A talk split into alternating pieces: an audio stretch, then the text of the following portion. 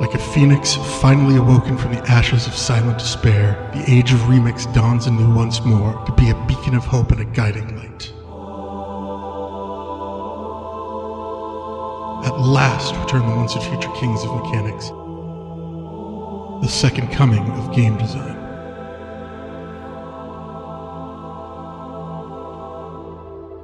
Games journalism falls apart. Their worthlessness is loosed upon the world.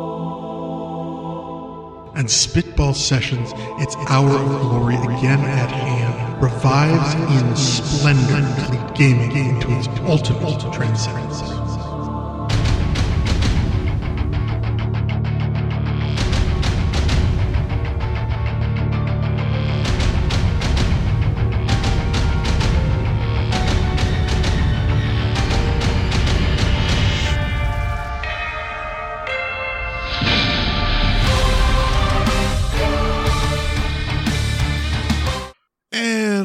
Back to the Spitball Sessions, the once and future Game of the Year podcast, where I know it's been a long time. I know there's been a lot of broken hearts out there, Especially mine.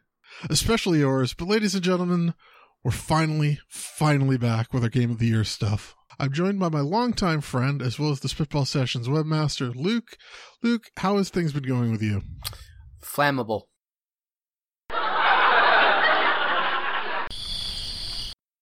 Flammable, excellent. That's what we want to hear, I guess. Question mark. Uh, so most of you know what uh, Spitball Sessions is all about, and I should point out that I am also the wrestling correspondent, but I am not going to be doing my wrestling catchphrase right now. We'll come back to that later in the show. But for now, uh, we're going to be doing our game of the year stuff because it's been so long and we haven't really been able to get it done. And uh, you know, I really just I, I even though we haven't really been able to podcast this year since both Luke and I have been extremely busy. Extremely busy. Yeah, I still wanted to get together for um, you know, to do our game of the year because I think you know the two of us both agree that uh, game of the year stuff is really you know is I don't want to say really important, but it's at least important to us. Yes, that's definitely true. Um, this has been a very interesting year for video games. We've seen a lot of stuff that we like, uh, and we stuff that we want to talk about. Absolutely. Yeah, I I think I was originally going to say that I thought that like this year has been maybe one of the best in the, in the last decade, but the more I look back on it, I'm not so sure that's true. Uh, but we'll we'll talk about that a little bit too. I think as we go uh, through these things. So, uh, Luke, would you like to kick us off with the first category in our serious awards? All right. Well, the first category is best non-game thing. Yes, we're starting it out strong here with things that aren't actually games. That's true, but they're bigger than games, which I think is a good way, place to start. Absolutely. So I'm going to start with my with with what I think. Okay, so we should probably establish the rules. Uh, we've had we have you know, somewhere between three and five things. We'd like to get it down to one and maybe a runner up if uh, if we feel that it's worth it. But basically, our top one and then and then maybe a runner up. Uh, so for this one, we have four. I have uh, more subscription based gaming services, uh, incentivized sandbox, Kotaku's Crumble question mark and then we also have uh, dwarf fortress coming to steam question mark exclamation mark question mark exclamation mark. Because as we all know, Dwarf Fortress is the best non-game game out there. that is very true. Uh, i'm gonna take kotaku's crumble right off the list. I'm just gonna say uh, they're they are starting to have some problems. A bunch of people got fired for being idiots or, or not fired but laid off and it looks like the whole site may be uh, running into trouble again along the uh, Gawker lines. And I think with the amount of damage that they have done to gaming over the last five or ten years, that's probably uh, long time coming, but probably well deserved. You know, obviously you don't want to see people fired, but uh, you know the institution itself has really done a lot of damage. Any Kotaku fans out there, we're sorry, but we're not. We aren't. I was gonna say any Kotaku fans out there probably aren't listening to us. That is true. Very good point. So we're not really. Would you like sorry. to handle uh, Dwarf Fortress? Okay, well, uh, I mean, this is a big, kind of a big deal for me. I mean, uh, Dwarf Fortress is, it's not exactly a game; it's a simulation. I think we've spoken uh, to great detail about what Dwarf Fortress is in previous podcasts. If True. you haven't heard those, we really recommend that you go back and, and listen to it. And check out Dwarf Fortress if you're into heavy duty game simulation or fantasy worlds or heavy duty either both of those dwarf fortress might be right up your alley. Uh, and you have been an evangelist for Dwarf Fortress for a very, very long time, like probably 10 or 12 years. oh yeah it should really be on the top of my list of games i don't uh, i really love not playing. But it is a fantastic game. It it's a lot of fun uh, non-game. It really isn't actually a game. I i, I can agree to that.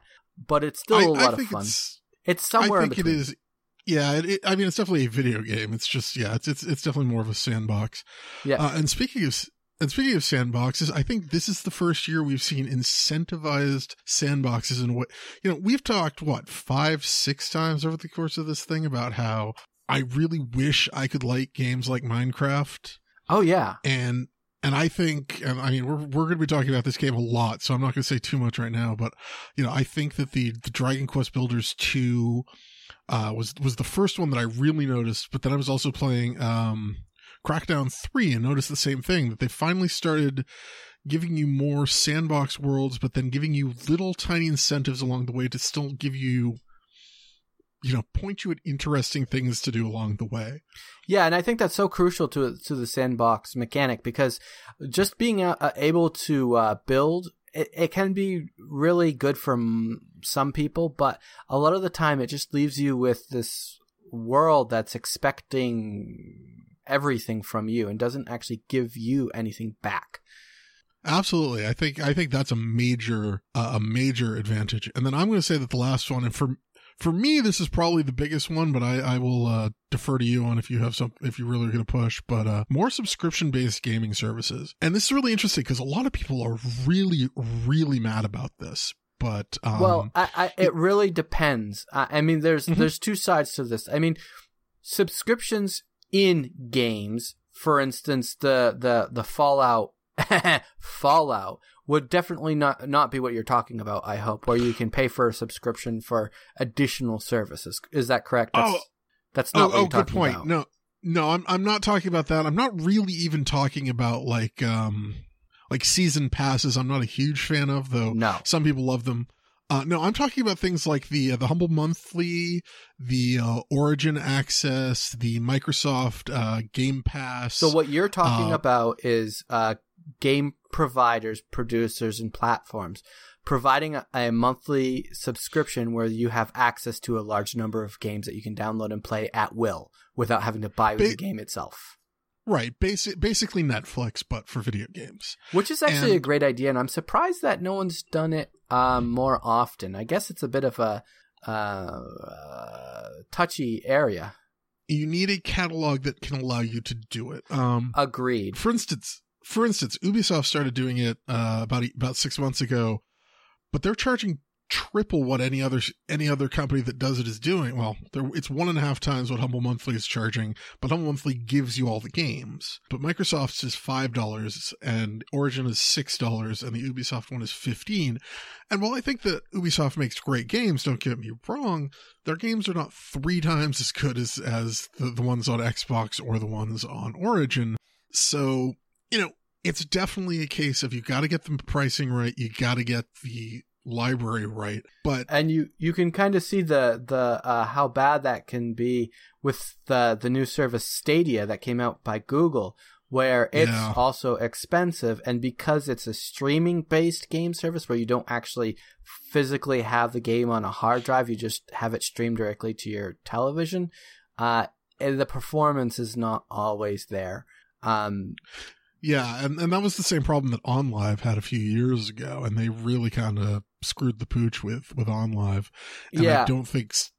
And Stadia is getting some really bad reviews just in general, so it, it'll be interesting to see what happens with that. That's And a lot of definitely people- something I want to revisit and talk about. I might Yeah. go as far as to pick up a month subscription, try this service out because it's something I'm interested in, and I am a fan of Google um, Google services, so it's something that I want to at least try out and maybe something I can report back on. But don't forget, you have to pay the 130 upfront to to even sign up for the thing. Uh, that's for the founder bundle. We'll see how that works out. Oh, okay. I I, I, thought I that don't know. the- I'm going to see what, what it'll be something to look into down the road, and when they've got Yeah. something that'll actually be a little more financially viable. I mean, if it comes down to, wow, this is really expensive and I can't even get it, then that's going to be my report. It's too expensive to even bother getting.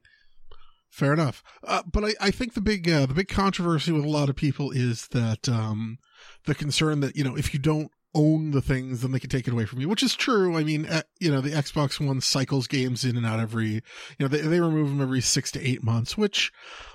You know me, Luke. I'm a, I am a notorious dabbler in games, much more so than I am somebody who plays Much, much more than games. I am. I'm a notorious dabbler. I just Right. finished a game today, and it's probably we were joking about the fact that it's probably the third game I finished ever in my life. So That's probably true. it's probably true. but- I mean, we're both notorious dabblers, but between the two of us, you are far more notorious. Yes, How many games I- do you I- have in your Steam library right now?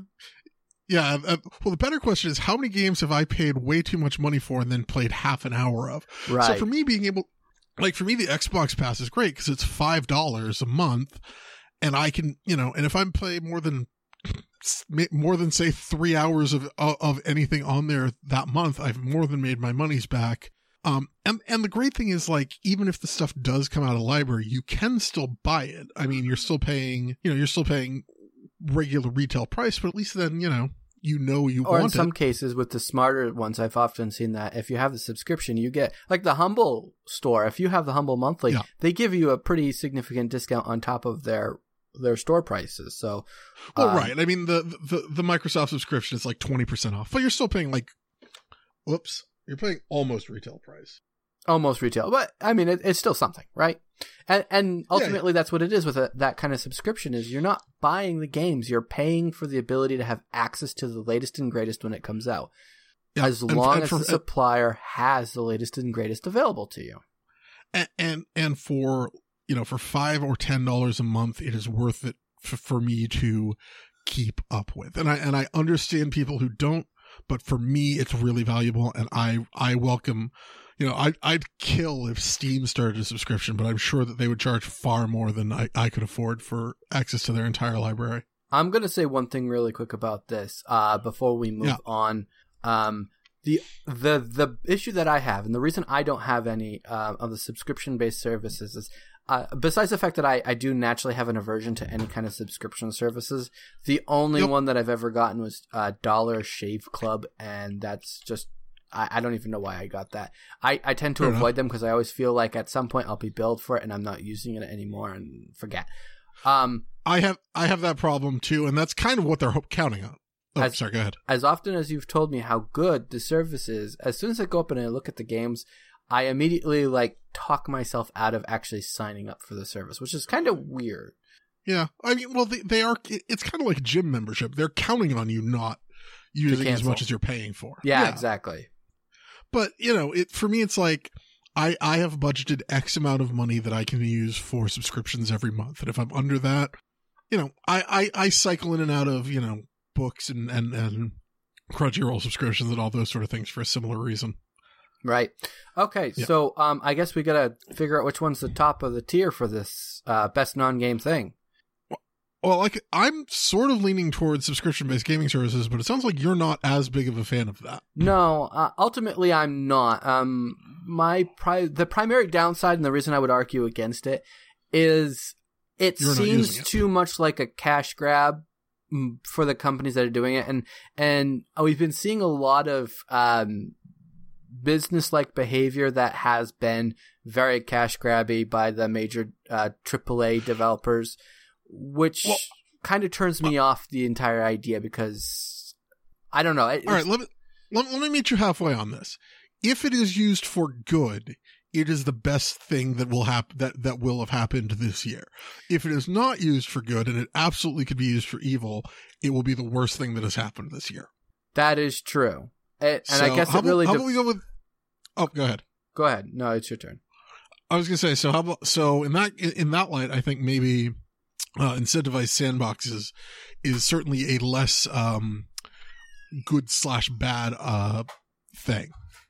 Less risk, less reward. Well, no, I think it's just more like it's a it's a good thing all around.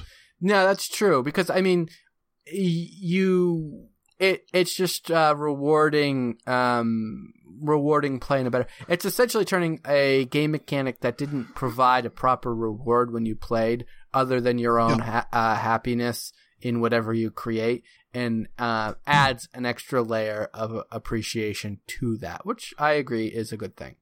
All right, so we'll call that uh, our our best non-game thing. And we've already spent about what twenty minutes doing this. Oh Fifteen yeah, minutes. fifteen minutes. this is gonna be a long orchard. Um, but yeah, so we'll call it we'll call it incentivized sandboxes our best thing of the year. I'll move that to the top of our list. Followed closely by subscription-based services. Followed closely if they are used for good and not for evil.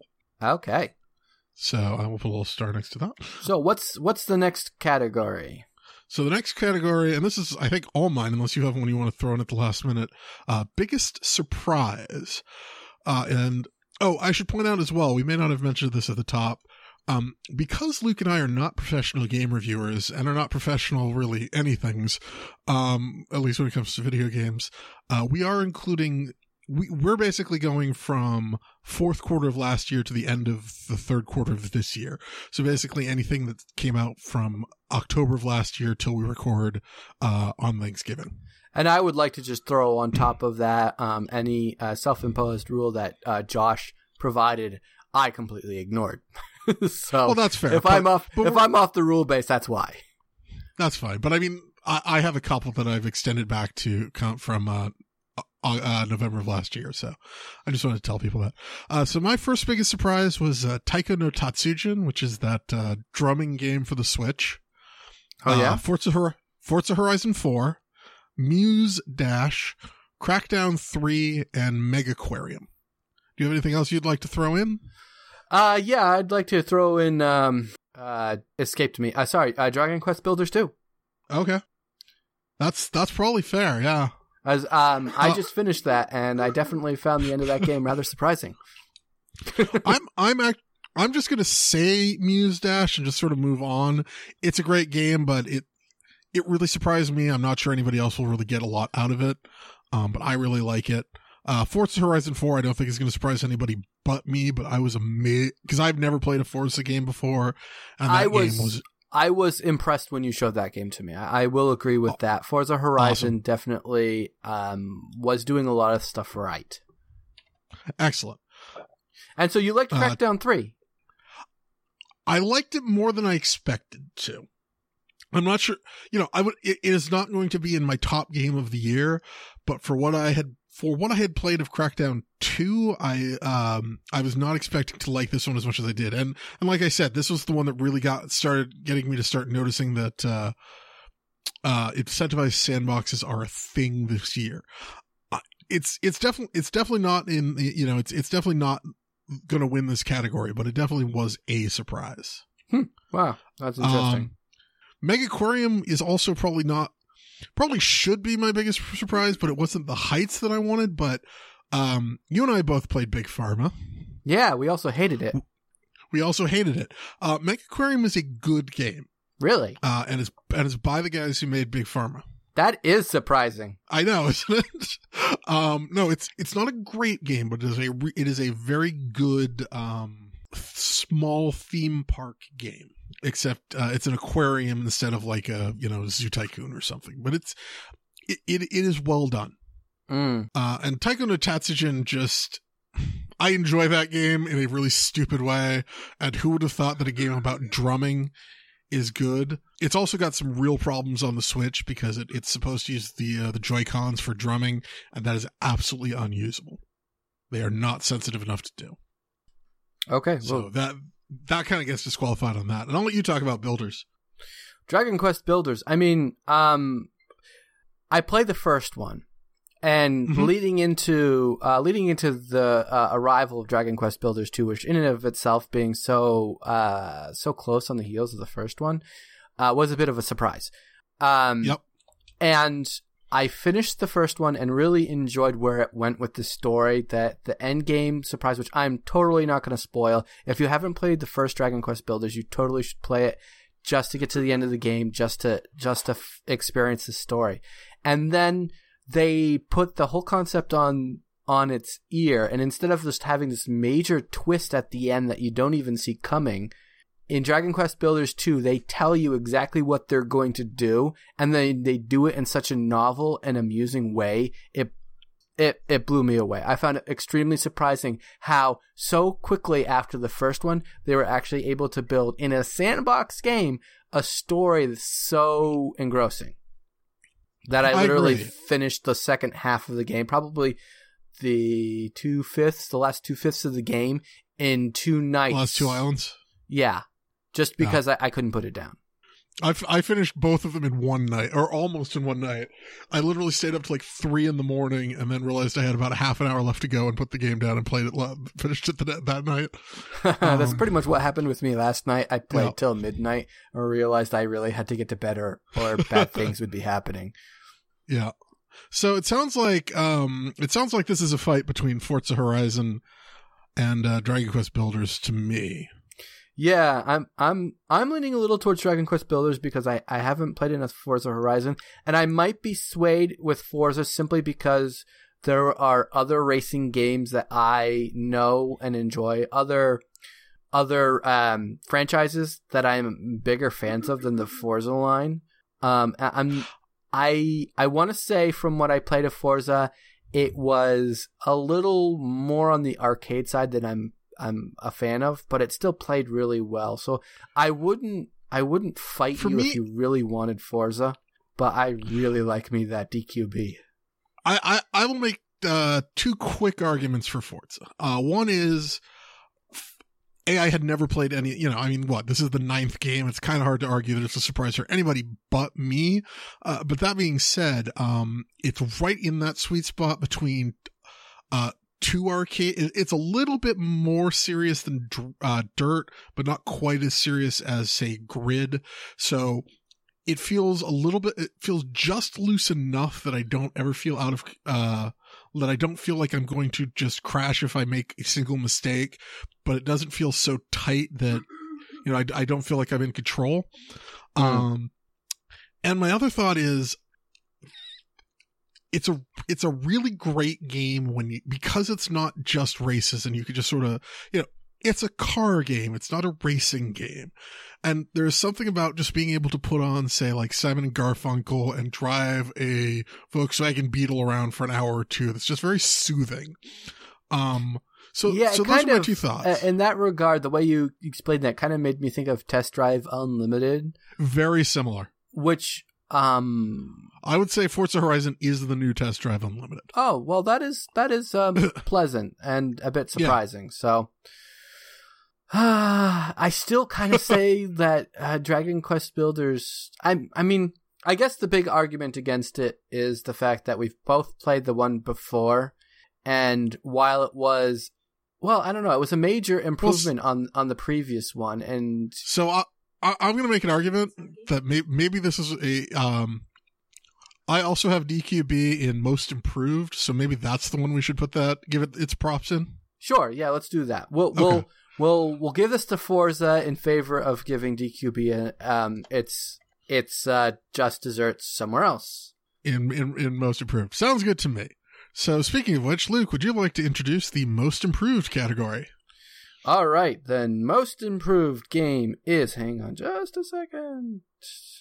We have two games in most improved. That would be Legend of Zelda: Link's Awakening and Dragon Quest Builders 2. So you get to tell me about Link's Awakening because I have I have played the Game Boy version six times. How is the Switch version? I have never played Link's Awakening until I picked it up for the Switch. I will tell you now that um, by the input of my wife, who has played the Mhm. uh, the game, it's very true to the original game. it appears to be just from the pictures I have seen. Oh yeah, it, it is like to the point um, that I knew ex- exactly where, like when I was seeing wor- like um screenshots, I'm like, oh, I know exactly where that screenshot is from. Right. Now, you take that and then you give it uh this gorgeous look. It's absolutely beautiful. It's Mhm. kind of got a, like a almost like a the di- diorama toy style that Nintendo's really Yeah. big into right now. And it it really gives the appropriate feel because the original uh, game was such a small game, as in like you were limited with the screen size and how big a- any dungeon room could be. They took advantage of that by choosing a graphical style that that made that uh, and put so much detail in such a, a, a simple system that it's absolutely gorgeous. It looks fantastically good. The controls are solid.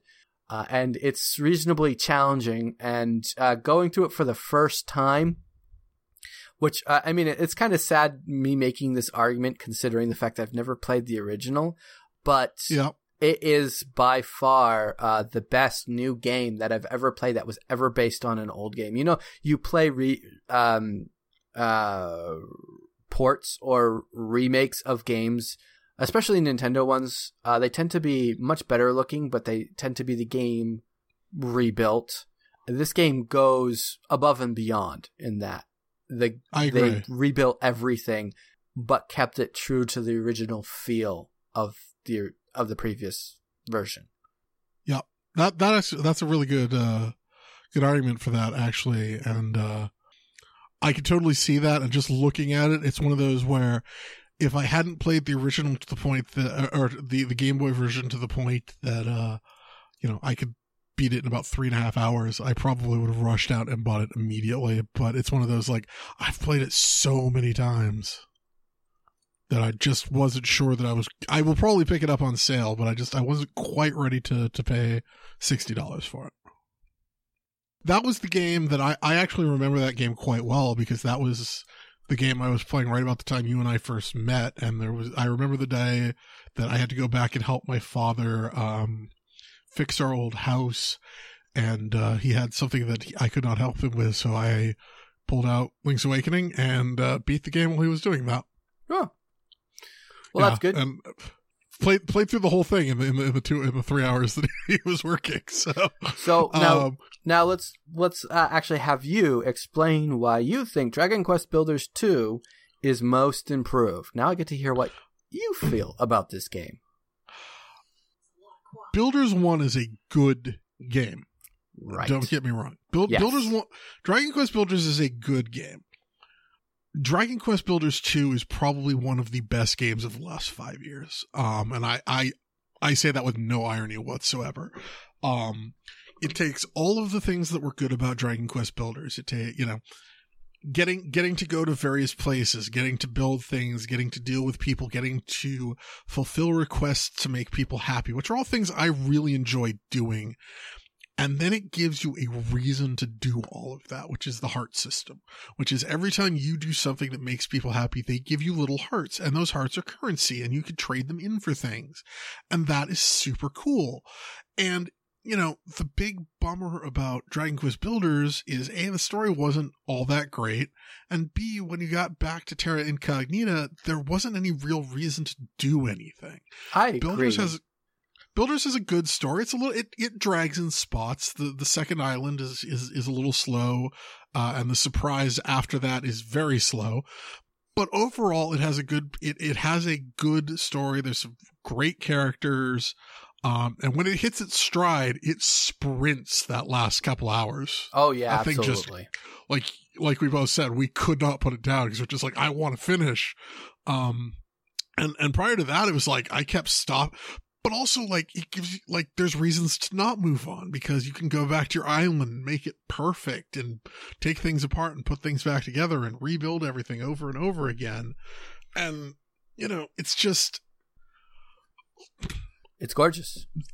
it's gorgeous. I mean, yeah, like I said, the the only the only criticism I have about that game at all is that the story drags for uh, you know about four hours in the middle, and I wish they hadn't taken me away from my From- island right as I was in the middle of building a project. From from the aspect of improvement, I will have I have one it. knock against this game. I have another knock against this game, but I'm not going to apply it here um, because Okay. this game is like it's everywhere in our list, and there's a good reason for that. But uh, I'm going to save this for an argument for I'll save one of these for an argument for a later later time. But as far as improvement goes, the first Dragon Quest builders, and I'm sure you will agree, had atrocious controls. They had Yes. some really I don't terrible, actually remember them, but sure. They they had some really trail. I just remember you complaining to me and me telling you you need to hold off until Dragon Quest Builders two. You have to get through one, or or at least try one because it was better than two as far as the controls were, and you agreed with me. I remember that. I'm pretty It- sure I bought Builders before you did. I think that was the original Dragon Quest Builders. Possibly. That's what I meant. Maybe I don't know. No, well, my point Anyway. was specifically that um, if it wasn't you, it was another person we told to hold off and uh, hold out and play Dragon Quest Builders 2 because the major issue with one was the terrible controls. That Yes. being said, there were still some glaring problems with the interface in Dragon Quest Builders. The control the Two. controls are complicated. You get used to them after about five hours. But I will say that I think the reason they are complicated is because it's a complicated game. Yeah, and that's that's the that's the big thing is is is my question is or, or what I'm sitting here thinking is with Builders 2 being as as great a game improvement as it is, did it improve those controls enough? Did it do enough to to to mitigate the complications in the interface because you have to do a lot in that game. There's a lot of different building options, lots of different tools, and only so many I mean, I'll- buttons. I will again meet you halfway. I think that they did not necessarily improve them, uh, but they are different, and the first one wasn't very good either. Yeah. So, uh, yes, if for the third game, if there's a third game, I hope there's a third game. Uh, I I think the controls would be something I'd like to see, but then again, uh, this game may be coming to the PC in a few months, and I'm wondering if with a mouse and keyboard that game will be a lot, and if that will That- mitigate a lot of that problem. That is a big question to ask. I agree Yeah. wholeheartedly that that is a big question to ask. So next year we will check in on that. Absolutely. Um Yeah. So I guess the question is is which one do you think is is more improved? I mean, Link's Awakening is covering a great deal of of distance from what it's improving from. Uh the original Link's Awakening was a great game limited by the device that it was made for. Um See, here's the thing. Uh, but it- I think go ahead. Okay. I think that for what it was, Link's Awakening was already an incredible game. And the Switch version sounds like it does a lot of things that should be done if you're doing a remake, but it is still a remake. And it's a very good remake. And they put a lot of thought and a lot of care into it, but it's still a remake. Uh, whereas Builders 2 is a whole new game out of whole new cloth that has done some incredible things.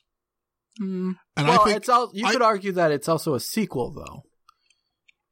It is a sequel, but it's an improved sequel. Whereas It Link's is. Awakening is, I mean, Link's Awakening without this poor, I mean, I will say at one point I considered this for the most superfluous remake award this year.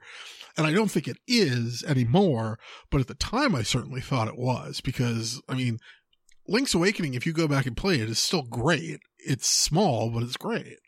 Yeah, but I I do believe that um because they went above and beyond what you would consider a remake, considering like the HD versions of um Wind Waker and the HD version of Twilight Princess, which are both great, and I love both of those. Mhm. And I kind of hope they do show up on the Switch because we have them on on, a, on our Wii U, and we're not going to play them Right. much because we don't touch our Wii U. Um, ugh, such a disappointing thing. Um, but they did more with it than just the graphical update. I mean, they made sure everything from the was rebuilt from the ground up, and and they did it very solidly. So they were um. As much as I would, I would say, and they put in the Dungeon Maker thing. and they put in the dungeon cool. maker thing, which I think there's been a bit of flack about. People say that it's not very solid system, but Hmm. I I haven't even tried it, so I can't really weigh in on that aspect. But it is additional content alongside everything else that they've thrown into this game. Yeah. I Well, feel you're- like you're- if you were to go back and play the original Link Awa- Link's Awakening on a GBA, it's a Mhm. G- Game Boy Advance, right? Not a Game Boy. Uh, It is a was Game Boy? Color. Game, Boy. Color. Okay. If you were to go back and play this on a Game Boy Color, um, you probably would realize how much nostalgia is involved in enjoying this game. Whereas the Yeah. the remake, the Link's Awakening remake for the Switch, it it doesn't require nostalgia to be a good game. It's not just feeding on the nostalgia. It's it's making a good game again. and But making well, it problem- modern. But the problem is, I can't divorce myself from that nostalgia and playing the new version.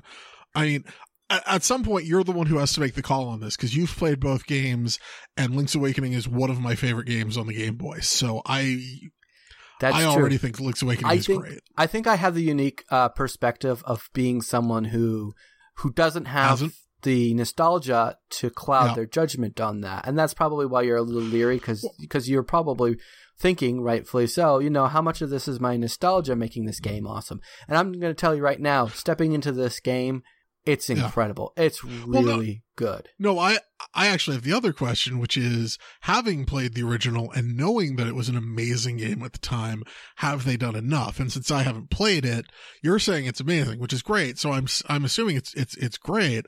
I'm just for me the my only thought is they are adding to a game that was already great, whereas I think Dragon Quest Builders was not great. It was good.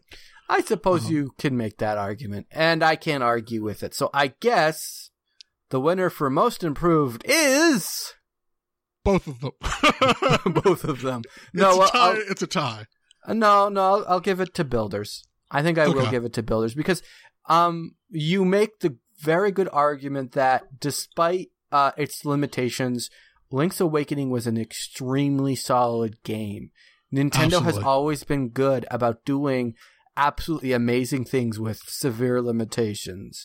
And Yeah. Link's Awakening is a great example of that. So there while they did great things with that, it's not that much of a step up from an already awesome game. Whereas Dragon Yeah. Quest Builders, uh, the first one, it, had some big flaws that had they not dealt with them in the sequel, I probably would never have bought the game. Absolutely. I, I would not have bought the game and was actually very leery of buying the game until I played it. Right. Um, I mean, if I if I had not played that game, I would not have bought it. And the fact that I played it for five and a half hours and could not stop playing it was a pretty good sign to me that it was it was improved. I then played 87 hours over the next three weeks, despite wor- despite working 50 hours a week. Well, that means Which- you liked it. Which, if I'm being honest, there may be some uh, overlap between those two. But Okay, Josh. Next category, best Vania that isn't a Vania. So I have four for this. I'm I tend to be the one who plays the quote unquote Metroid Vanias more than I think you do. Yeah. Um, so I really love them, and and three good and and four of them came out this year actually. Um, well, Dead Cells technically didn't. It came out in August of last year, so it falls outside of our purview. But because it was on my list of game I most wanted to play from last year, I'm at least going to give a nod to it. But uh, the three that came out this year are Bloodstained, Castlevania Anniversary, and Guacamelee Two.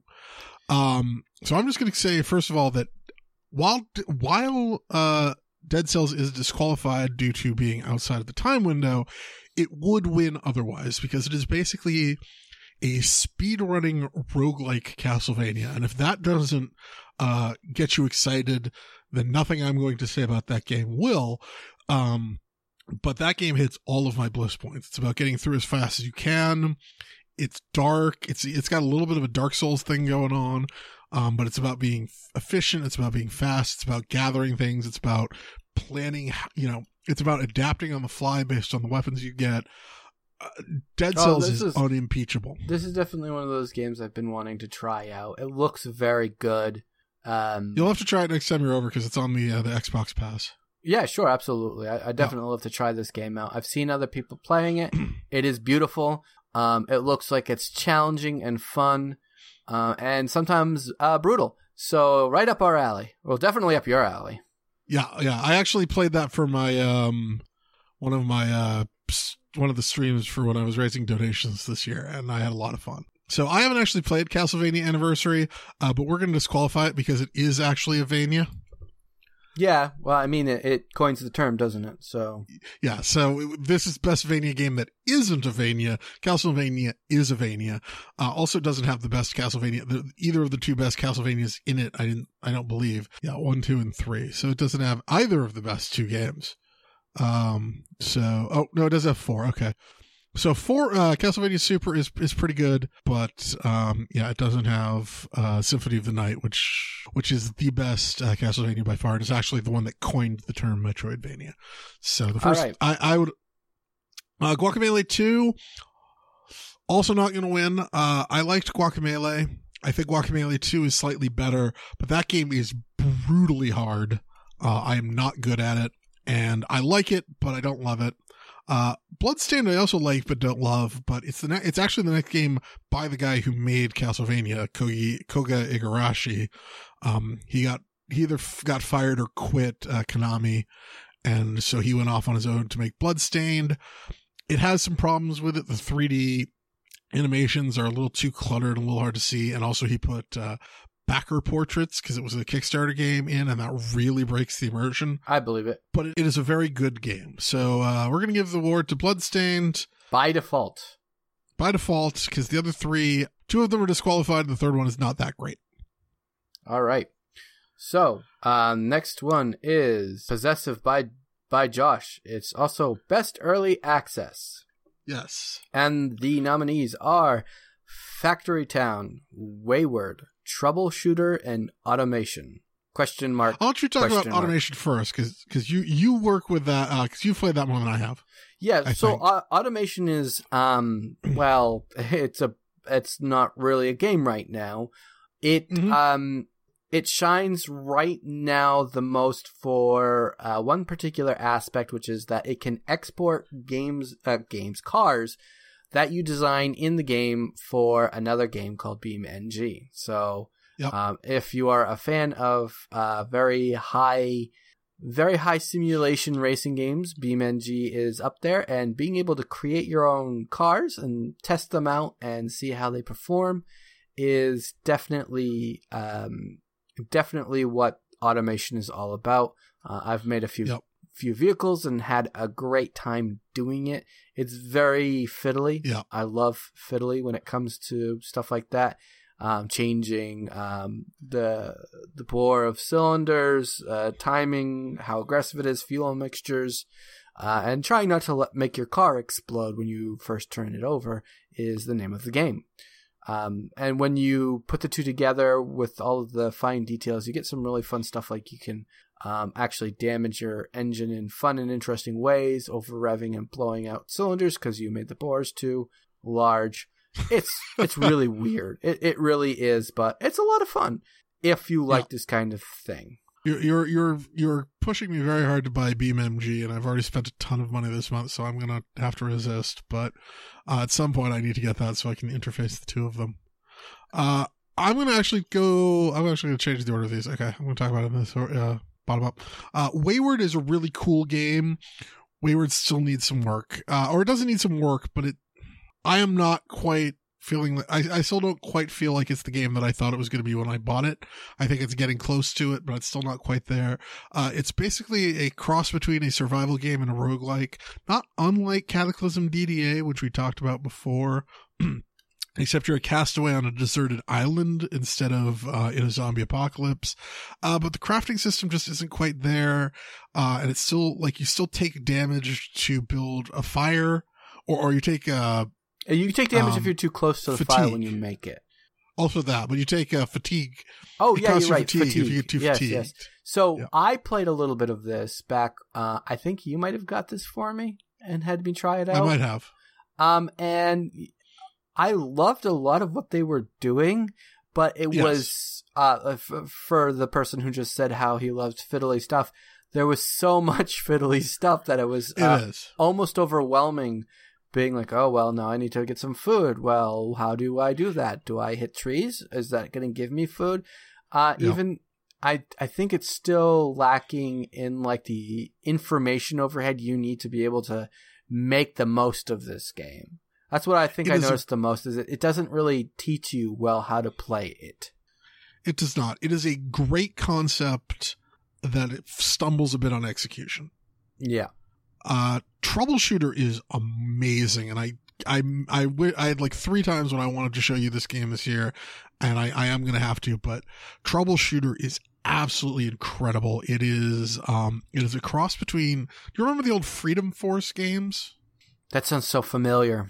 They're they were the games that Ken Levine made before BioShock. They were basically super uh, like a superhero tactical strategy game. Oh yeah. Oh, okay. So- I think I do know what that is. Yeah. So this is basically a remake, or not a remake, but this is basically an, a, a- a new version of that, except they took the XCOM, uh, the new XCOM controls with that sort of two layer of like blue and yellow, uh, how far you can move, except, And Uh, then your range for attacks. Yep. Except in this, you're, um, you're partially super, you, you have, uh, some superpowers. Uh, each of your guys has different abilities. You actually grow your team at the start of the game. You're one guy who just started his own uh, troubleshooting group, um, a- and and you sort of bring in new people as the game goes.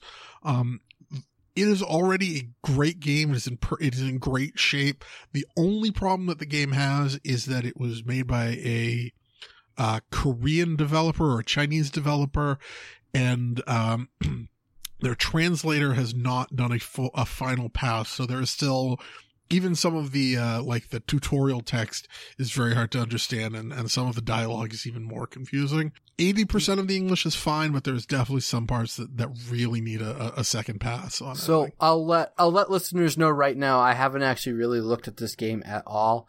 I am Mhm. on the Steam store right now looking at it, and it looks really good.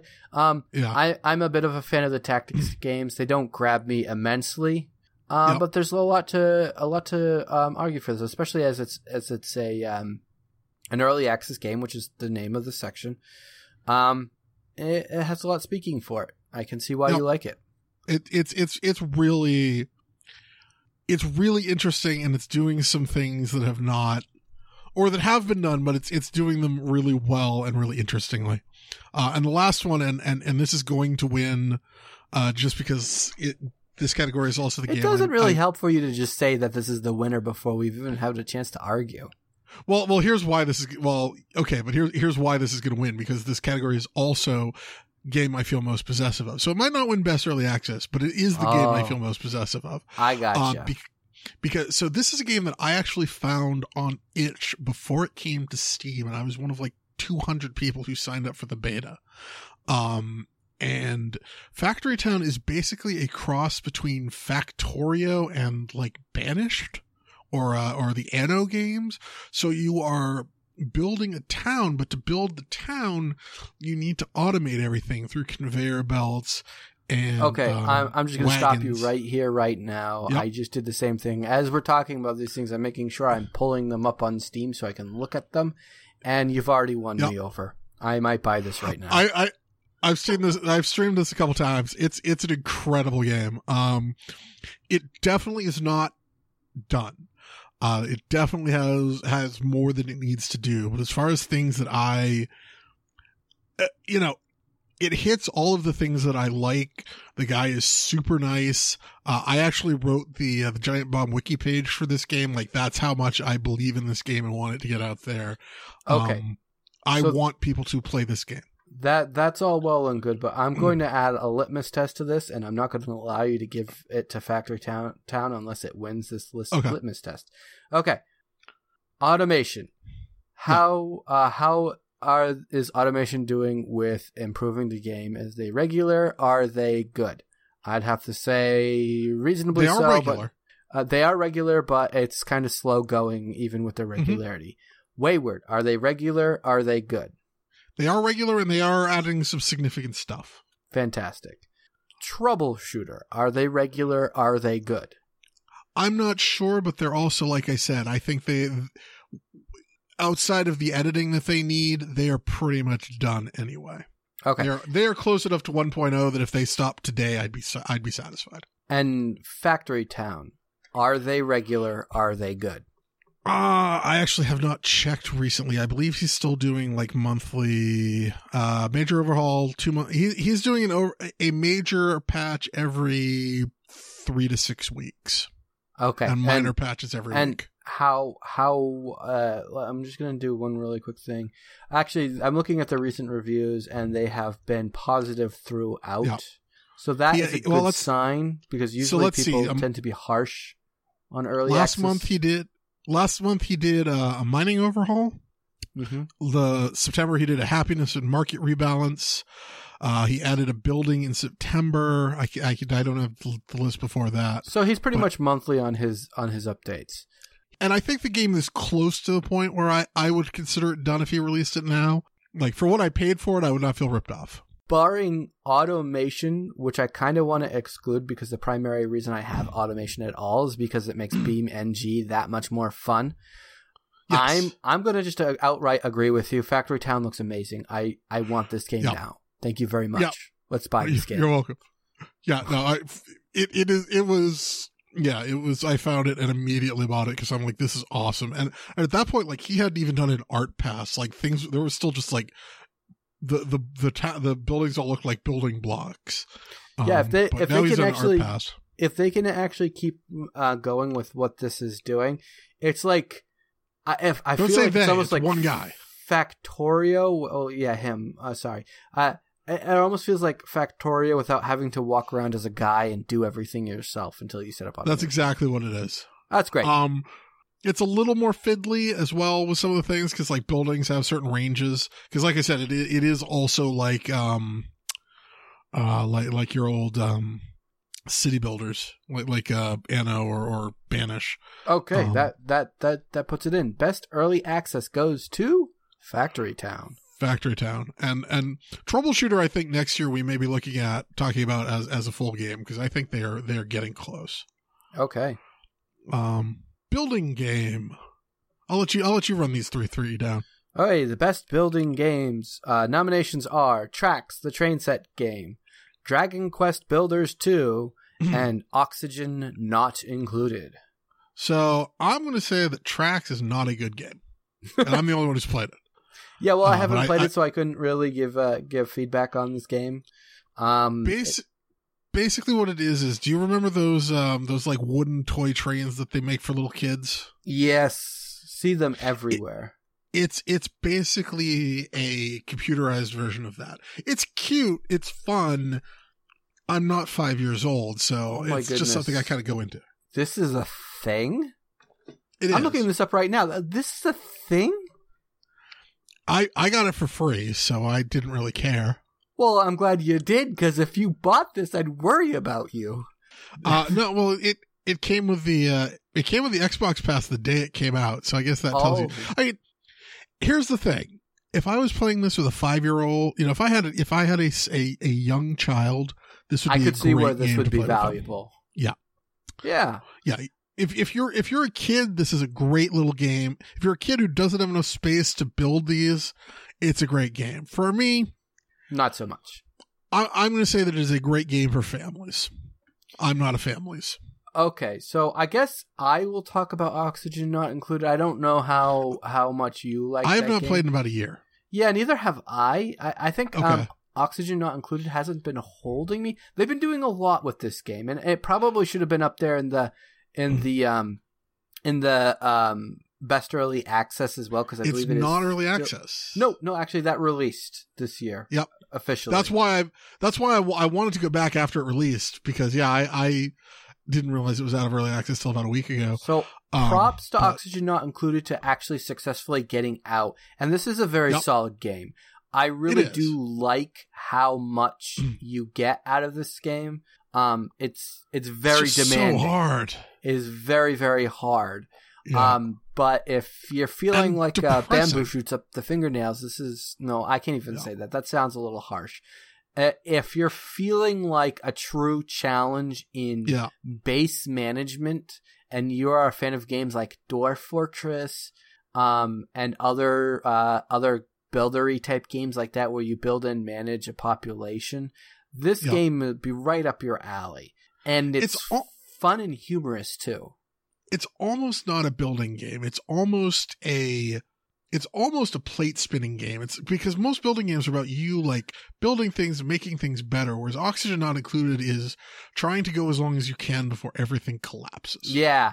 Yeah. Oh no, the oxygen is now becoming a problem. How am I going to fix that? Okay, I got to throw throw down a bunch of kelp, not kelp, algae. Moss. I got to throw down some algae, and then I got to build Yep. some scrubbers, and I got to not die. Oh no, there's monsters coming into my base. They're trying to eat my people. I gotta put up some defenses and not die. Oh no, I haven't been producing food. My stocks are almost gone. I didn't realize it's gonna take me literally three months to start producing food enough to support my entire base. So I'm going to die. That's Yep. pretty much it.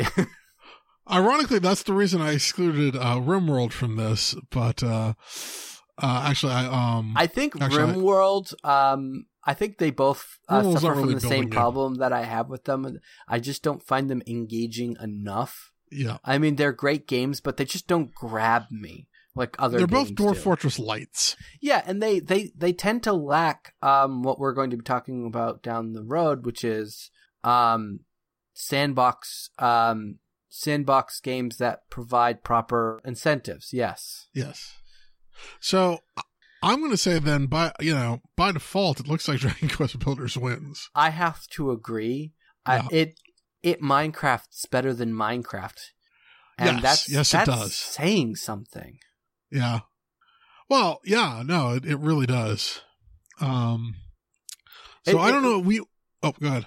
It it takes the framework um of well, actually no, sorry, it doesn't take the frame. It it takes the concept of Minecraft and puts it in a framework that works. That, gi- that gives you a reason to keep playing. Exactly. Yes. And and that's what, like, that's what I, I've said this before, and I, I will say it again. I want to play your game. Give me a reason to keep playing your game Yeah. because that's Time why I'm a dabbler. time time is i don't even want to say time is money because that's that seems selfish but time is important and most people your are, time's a- are sensitive to how much time they put into games these days and if you're not rewarding them for giving you the Yeah. time then you're not making a very good game Well, not only is time important, but like, I have other games that I like that I could play. Like, Yes. you have to, and it's not, and that's not fair necessarily, but it's true. Like, there are other games I can play that I like. So if you want to pull me away from those, you have to give me a reason to like you. yes Yes. So that goes to dragon quest builders 2 I agree. Um, so far for best character, I have, um, Malroth and I have Lulu. well we're, I'm, Um, I'm qual- disqualifying lulu uh, for being a terrible person and I'm disqualifying Malroth because I wanted to get rid of him as soon as I could. So I guess we have no the best best, character um, goes to the main character, whatever you name him, in Dragon Quest Builders 2. Because he's Actually, pretty I ha- Actually, I have, well, he is, but I actually have a third late entry. Who's uh, Um, Marin? Marin, Who's Marin? who is Oh, oh, oh, girl. yes, uh, yes, of course. Um, yeah, I'll give that to you. That works. Absolutely, it goes to Marin. Marin, who, who is the little girl from uh, Link's Awakening. Yes, Who- have you fin- whose have you name I haven't side- actually like solidified it in my brain. Okay, so you haven't finished that sub quest yet. I want to. I won't ask you if it still does the thing that I thought it did. Um, no, that's not. That's not fair. I does, like. Okay, but I haven't gotten that far. What? I I I was also going to say it's. It, that's not wholly fair. I. I like Malroth, or I like what they did with Malroth by the end of the game, but for a long period of time, I did not like the character, and he kept getting in my way when I was trying to build things. So, I think And that's funny Like- because I had the exact opposite experience with Malroth. I thought he was just like always by my side, like a like a good friend. Mm-hmm. And uh, emotionally, I became invested in the character of Malroth throughout the entire thing. So as things go down in that game, and things go down in that game, yeah. it really cut me to the core with what was Well- going on. I mean, if we're going to talk about, like, if we want to talk about, like, best character growth, like, or best story arc, I mean, I think Malroth takes that in spades. Absolutely, uh, but, But, you do as far have as that- character I wanted with me, Uh, but yeah, I guess I have to agree. As as much as I like Malroth and I think he's an awesome guy, I mean there are aspects of his character which, um, I well, I mean Marin's pretty evil too. So, um, uh, Is she? Yeah, I think so. There's a few things. I mean, I mean, I haven't reached those in the She's game myself, bratty. but I know that there's some stuff that happens with her Yeah. um, depending on what you do in the game. But I'll I'll agree with you with Marin because I know Yeah. you're not as much of a fan of Malroth as I am, and we can both agree solidly that Marin is a great character. We can. I, I will also say that I know you hate Lulu, I hate her. I hate her with but passion. But I I just want to burn but- Lulutopia to the ground. but the Malroth story arc doesn't work if Lulu isn't there. That Malroth does Malroth doesn't become the Malroth of the end of that game if Lulu is not there. I'm not sure I agree with that. I absolutely do because she's the one who actually starts him on that journey to change. I suppose in some ways you're right there. Yeah. Also, I like her. I know you don't like her because she's a brat, but I like her because she's a brat.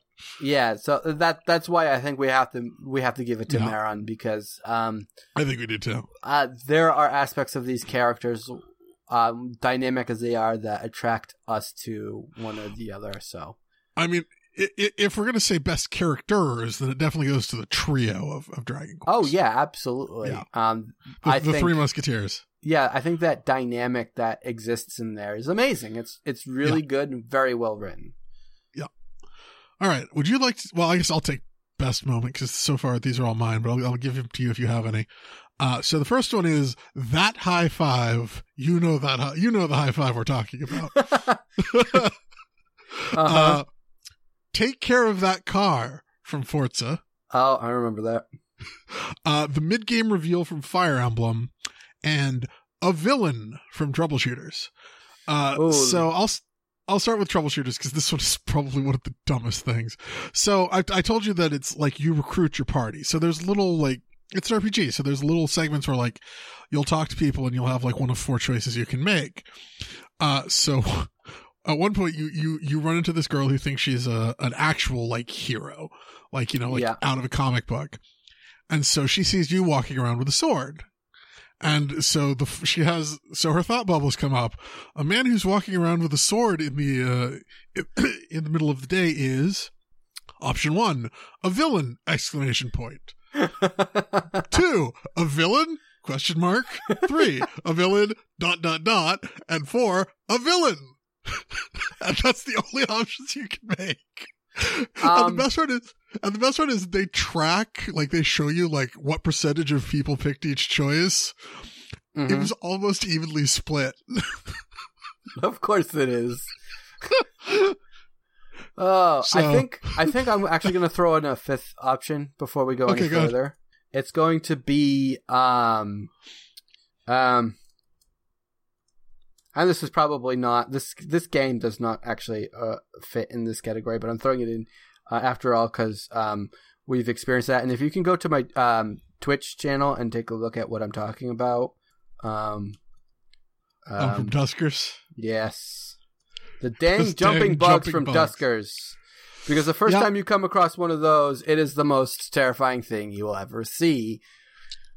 Most of Duskers is full of terrifying things. Yes. I think the first time I came across that stupid bug, it scared me into absolute silence. I completely shut down. Which is The not good when you're trying pretty to scary. stream. Yeah.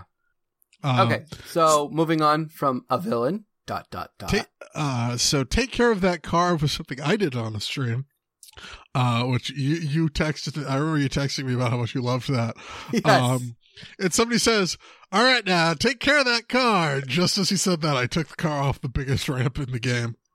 Yeah, I, I remember distinctly seeing the car sailing over what three sheep fields and then hitting a stone wall. Yeah. I was uh I was a little aghast at how you treated that poor multi-million dollar uh was it Ferrari Murcielago. Murcielago. Yeah, that poor thing. Yeah. You killed it. Uh, and I, I can't talk about the mid game reveal of the Fire Emblem because it's a major spoiler. So I'm, I'm gonna, We're gonna have to let that disqualify that, because if you can't tell me about it, no, I, Well, I, that's, that's what I was gonna say. I, I, I will let it be disqualified. Uh, but there is a major, major change of the dynamics of the groups that happens in the middle of Fire Emblem. Somebody gets, I'll just say somebody that you don't expect to be the villain gets revealed as the villain. Um, and it's a major shocking moment. Um, I don't want to spoil it though, so that's all I'm going to say about it. But that reveal was shocking. Uh and I'm gonna I'm gonna lead into the the last and in my opinion the best um, moment. That high five, I think I know exactly what high five it is. It happens at the end of the last boss battle in Dragon Quest Builders 2, and it is such um, a cathartic release when you realize what exactly just happened, even though the irony and the humor of it, it just, it is such a beautifully constructed moment for what ju- what's going on, what you've just experienced, which I don't want to go into detail because Yeah. I don't want to spoil this. Uh, my wife went into such effort to keep from spoiling this um, to me that she threatened I- bodily harm if I didn't finish the game because she wanted to talk about it. I actually I was I was thinking of the one at the end of the third island, but I also think the the, the final boss one is, is great too. Yeah. Um actually there's three great moments from that game, and I'm not going to spoil the last one, but I will just say uh the last thing that gets crafted in that game is great. Um Oh yeah. and uh sh- most shocking moment is um the third island or, or is the third island when you get to the uh the warm weather. Yes, that Yeah. that whole moment. Um, That was pretty shocking. I mean, I I am I am at a loss at how they are so good at like hitting you upside the head with these amazing jaw dropping moments where you're like, I was completely not expecting this at all. For And me, for oh, that one was it. That one just completely Yeah. floored me. for me, that was actually where, like, up until that point, like, I had liked some of the characters and hadn't liked some of the characters, but I hadn't cared that much about the story as a whole. and then when that happened, I was like, from there, that's really They- where it was They- on. they- like, I wanted to get to the end. absolutely, yeah. You're like they played me for a fool the entire time. The Yeah. characters did. The the writers of the story did. I Yeah. am such an idiot. The world itself did. Exactly. It's so good. Yeah. It's so good. So I don't want to go into any more detail because it's going to No. make people curious. And if well, it you're should curious, make people the curious. game. They want to know. They should want to know. Uh, they should play it. yeah, Um, absolutely. Play the game. Play the I'm- game. Yeah. Does that take it, or does that high five take it? Because I think it takes it. No, I think it takes it. I mean, that whole villain thing, the way you describe it, is very entertaining, and I think that's a good close second. But that high five, man. Yeah, I mean, we I- were I- thinking of completely different high fives, but they were all awesome. The high five is so integral to the story that there are a few times when it's absolutely just amazing. How weird is that? That in 2019, the high five has come back as a major plot point. Yeah, uh, that's a good point. That, that's yeah. That But yeah, I'm, of- I'm going to give Troubleshooters a runner up on that one because that was the that was definitely the funniest moment of Yeah. any game I have played this year. I, I have. Did you stream that? You should um. You should clip that because I really want to see that. Yeah, I, I I have a screenshot. I think. Okay, because that sounds hilarious. Okay, so the next um item and the last one for the positive categories is the best uh, comfort food game. Yeah, and you you may have a couple to contribute to this one. Uh, for me, it's Hitman. So, comfort food game is basically the game that isn't necessarily from this year, but the game that you just kept going back to this year. Um, Yeah. So for me, it's Hitman Two, a game that I somehow have 48 hours in. Uh, Mhm. and Morphblade, a game that I have 52 hours in, despite most games of Morphblade lasting less than 10 minutes. Okay, uh, Um, give me just a second. So I'll, I'll talk about Morphblade while you're doing that. Uh, so Morphblade is a, we, we actually talked about it on the show before. It's, it's a, um, it is a roguelike that builds around you as you play. It's a tactical roguelike. Um, and the matches are very short, but a lot of the, a lot of the thing I really like about Morphblade is because it's so short, I could just go and play a couple, like while I'm eating dinner or, or, um, or while I'm cooking dinner or while I'm doing other things. It's a really good, like, sort of mindless game to play, you know, while I'm trying to think, think about things. So it's, it's just a really nice game to sort of go back to. Hitman 2, I don't really have as much as a, of an excuse for, so except for just the fact that I like poking around the edge of that game and finding ways to break it. Mm. Um, there's just all that game has such like that game is so incredibly built that I can always go back and find something that I like. Just the other day, I tried a challenge where they're like, "See if you can assassinate this person." By you by dressing up as a penguin and shoving them down a down a, uh hole, I'm like, all right, I'll dress up, or not a penguin, a flamingo. I'm like, all right, I've never done that one before. I'll dress up like a flamingo. That sounds fun.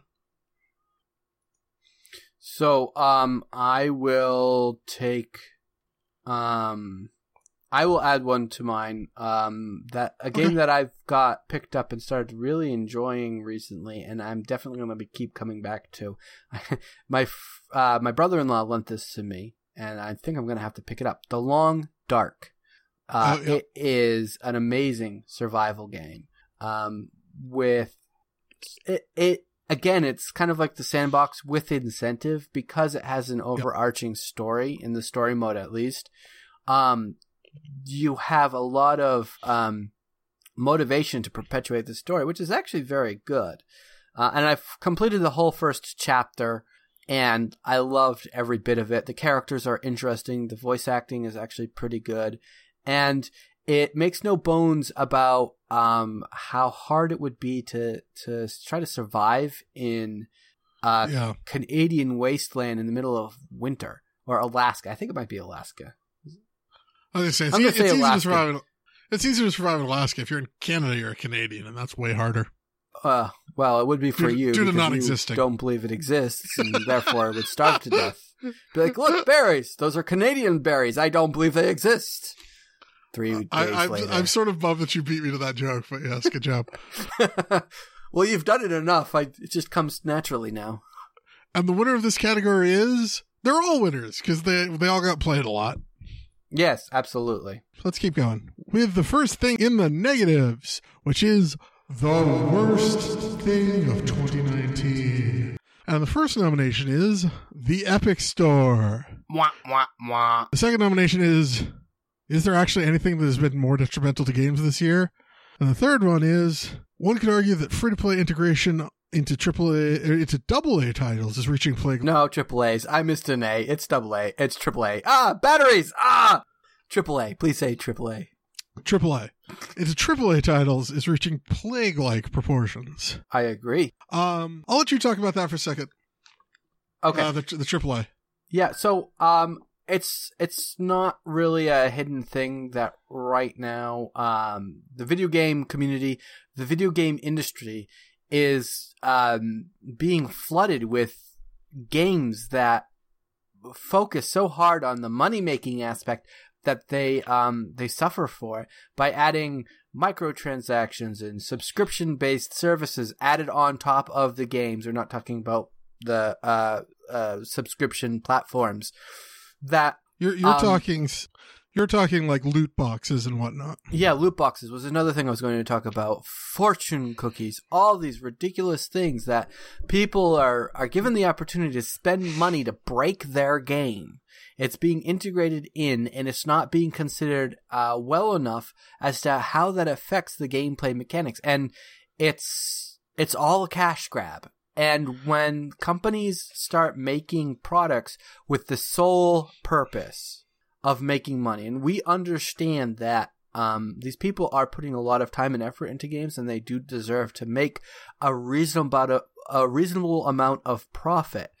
But um, and I know you're not a Jimquisition fan, Josh. Um, Yeah. and I'm not always a fan of what he says, but one of the things that he said recently that stuck with me is these companies aren't looking to make money; they're looking to make all the money, and it's Well- showing up in how they handle all these additional um, premium or, or yeah premium uh, features in their games, where they're making you spend money, uh, dollars for a title, and then spend more money to make it a complete game. Well, I, I think you're right that it's reaching plague like proportions. Um, I mean, he's not. I mean, Jimquisition is not wrong about that point. I think the bigger problem is that's kind of what companies are supposed to do is make as much money as they can.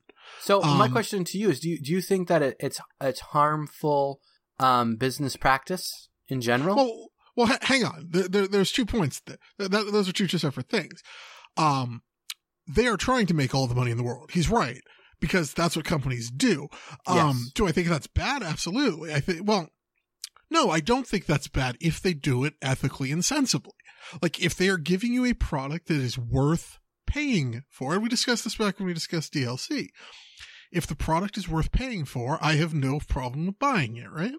That's the problem is it's not worth buying and we can tell because people are getting mad about having to buy it. I mean, we talked about this last year with the uh, the NBA 2K16 uh, microtransactions with the where you could buy like seven hundred dollars worth of stuff or, or like nine ninety nine ninety nine dollars worth of things just to make your your player better. And I think that's ridiculous because it it makes you question whether the game is designed to be fun or to take money from you. And the instant you have that concern is the instant the game is done. Yeah, well, and and I I agree with that. Um, I mean, there are certain aspects of the method that are are are ethically unsound, and a lot of these um oh, these features that they're integrating are failing that ethics barrier. They're just not considering their audience. Oh, um, oh I, I, I absolutely think it's it's unethical. Um, I think from a gameplay sta- uh, side, it's also bad because you know, it's it's that. Remember in the Matrix where he talks about like you can see the Matrix like once you know what you're looking for. Yeah, that's that's sort of what happens to these games. Is it makes people who don't want to think about the gameplay of of, of a game start noticing the gameplay of a game because they start saying, "Is this game tuned to pull more money out of me?" And, you know, we have said for years, there's nothing wrong with DLC if it feels like it is adding something to the game these are these are not adding things to the game, and that's just a fact. That's true, and it's unfortunate that every single major developer is on board with that because I do feel one of the big problems with that is a lot of these games are suffering because the companies are investing so heavily um, in those money making aspects that they're not mm-hmm. giving the core of the game, the important part that you get. Um, enough attention. And and on on the exact opposite, they're actually gearing some of these games to not just encourage but drive you to use DLC and um, microtransactions to improve the gameplay by making it a grind just to get through the single player experience. Absolutely. And well, and I think that's the major flaw there. So th- so this brings me to my actual my two hard hitting questions. Okay, number mm-hmm. one is so we've talked about the uh, the the lack of ethics involved. Would these games even be made if they couldn't count on trying to pull in this kind of money? With with the companies as they stand now, um, no. Only because I agree. they would not they would not support them. They would not put the money in if uh with what they understand now about income and what kind of profit margins they get from just like a regular sixty dollar well, game without it. Let's let's not not even talking about profit margins. Could they even afford to develop these if they weren't planning to get? Could they afford to to develop these games and sell them for sixty dollars? Because I don't think they can. And this gets me to my second point, which is. Isn't this just a sign of the death knell of the AAA title? I'm not sure I agree with that. Um, uh, another point that I or have recently recognized from Jimquiz, oh, not recognized, it sounds really stupid. Another thing that I heard from Jimquisition, something that he stands on, is the fact that that price point, the cost to produce, is established by the AAA developer. They yes. could make a game that costs a reasonable amount and expect a modest a modest um, profit. Now, I, I want to point no, out whoa, that whoa, whoa, when you whoa, whoa, stop there because I totally disagree with him on that, and I that's one of the reasons I don't listen to the man. Um, he's wrong because you can't because if they set a game at forty dollars, they would not make it. Here's Nintendo's a good way to think been doing it for for years. Nintendo does not have as many employees as EA does. EA has well, over a million that's employees. That's the problem. That's the point. EA yeah. has built this monstrosity to churn out games which sure yeah they they employ a lot of people but they their entire structure is untenable and that's what I'm. That's what I'm saying. Is I think it is untenable, but I don't think selling them for a lower price will make it more tenable. No, I'm not. I'm not saying that they need to sell it for a lower price. I think that they need to. They need to well okay so i guess the point is is if they were banned from having microtransactions in games and they had to sell the game for a, fixed amount you're right Yep. ea would go belly up they would not That's- survive That's And- what I'm saying. I, but- I think this is a sign that the that like you said, I think this is a sign that the AAA title is untenable. And I suspect that in a few years this is going to be a moot point because they cannot continue to do this because they are I- burning customers out. I, I agree. Um, the problem is is that in the meantime, EA is killing good developers because they buy up companies when they do not perform to their expectations because they EAize them. No, that's that's They- Activision They shutter them. What? Act, Activision is way worse about that. EA, Well, EA I, I'm- I mean, they're both they're both massive uh, third party. They they both follow the same formula. E- They- EA they has been guilty of it. I've, I I can I can't think right now, but I know that there are um there are Well- developers that have been bought by both that have been shuttered but- because they were not lucrative. Yes, but EA is actually trying. I and I think that that Origin Access thing that we were talking about earlier is part of this. I, they are trying to. I think they are trying to find alternate revenue streams, and one of those is not buying developers as much because they do find they have found that, you know, then you don't have to pay to keep them employed. You pay them based on what they sell, and then you aren't. You know, you don't have to find something for those thirty employees to do. They just go out and make a game, and you take you know, 20% or whatever. Kind of Well, like what Valve does. That would be good if that's the direction that they go in. Um, that would be an improvement, and I'd be very happy to see that. I, I, you know, at some point, I think that Blizzard may wind up splitting off from Activision because If I, th- I. I mean, you and I talked about this. I think, I think, I think for me, the sign that AAA's are dying is when EA or is when Activision gave away not one but two Call of Duties as part of E uh, as part of Humble monthly bundles this year, and they couldn't get enough people to sign up for one of those Call of Duty games without also offering Spyro rema- remastered and Crash Bandicoot remastered. Nobody wanted that Call of Duty game. Yeah, well, I mean, there is something to be said about the um, the The- remake uh, itis that's also going on right now. But I think we need to move on because we could rant about this forever. Yes, uh, we're so already an hour say- and a half in. I know. Uh, Epic, Epic. Y- your point is bad, but the Epic Store has been a travesty from, From the first beginning. point to last. So let's let's go over just the things we've discovered in the last three months. Oh, I'd Um, love to. They still don't have a shopping cart. If you buy more, if you buy more than five games at a time, it will lock you from buying games for up to twenty four for for at least twenty four hours because they have to make sure that you're not uh, using a stolen credit card. Um, well, that's weird. they shut down Fortnite for two days to to port it over to the new version. In so doing, they accidentally shut down the store and they made it so people can't play any of the games that they bought. Oh, that's harsh. Also, apparently at one point, I think they fixed it, but I'm not positive, there was a bug where if you uh, loaded up your library, and I'm not sure how you did it, but apparently there was a way that you could just play anything in the EA, or anything in the Epic Store catalog, whether you bought it or not. Oh, that's pretty awful. And that's pretty awful. And and wor- am I right in believing that the um most of the developers who have ta- signed those exclusivity deals have not seen a return, uh, even with the big cash that EA gave them to justify the the exclusivity?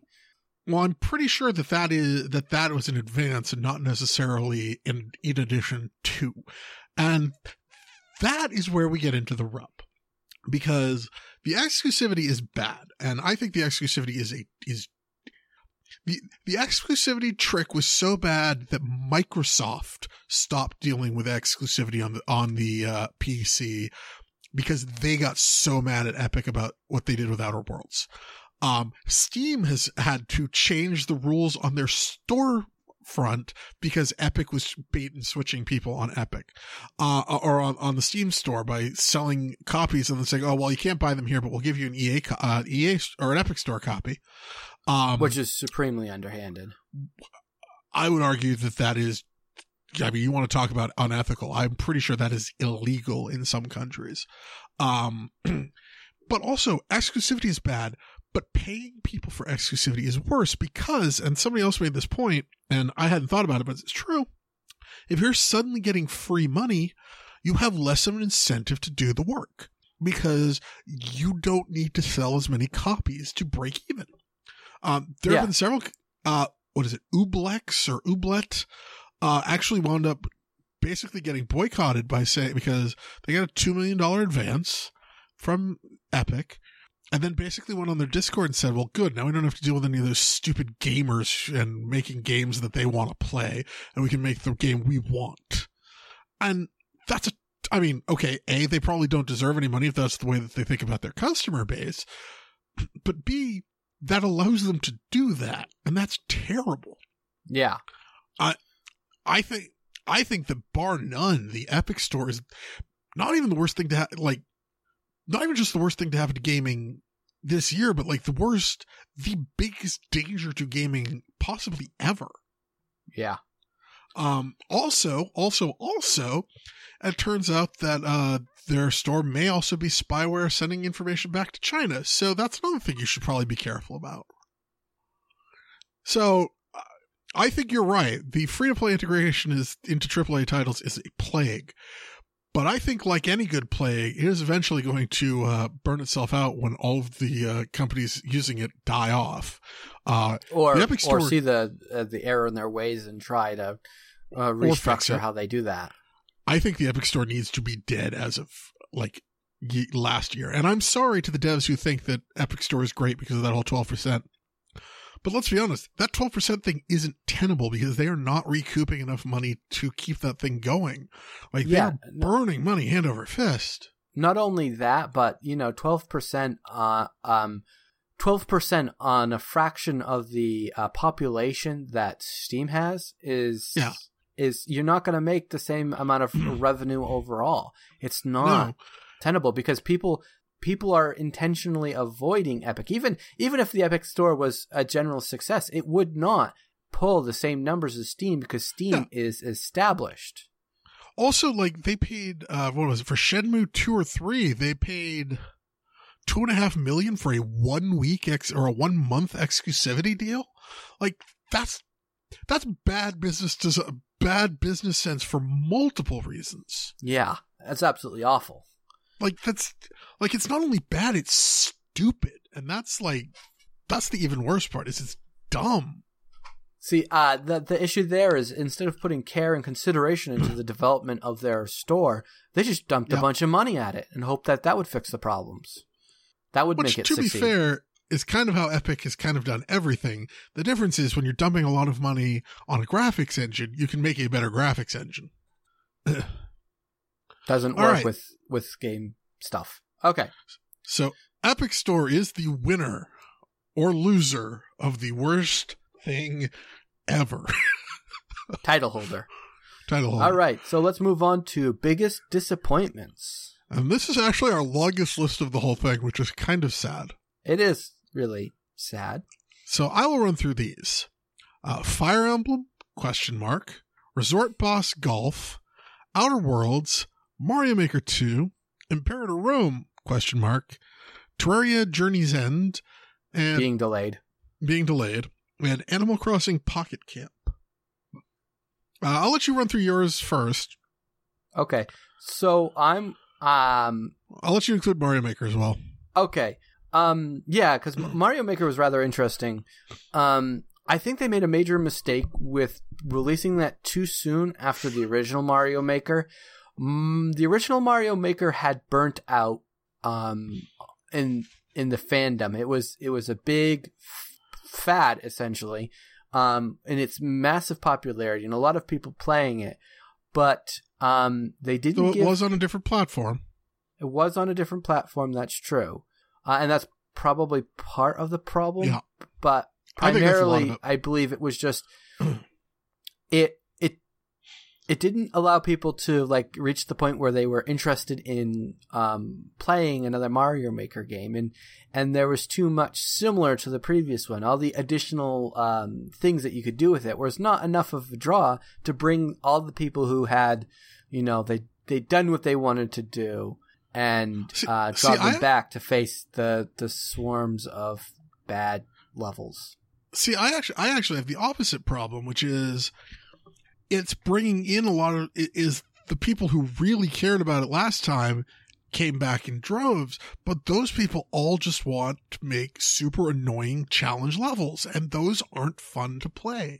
That's like, true. I don't like at this point the normal difficulty levels are far more complicated than anything you would play in an actual Mario game. And the thing I liked about Mario Maker is it lets you make Mario levels. If I want to play Super Meat Boy, I'll play Super Meat Boy.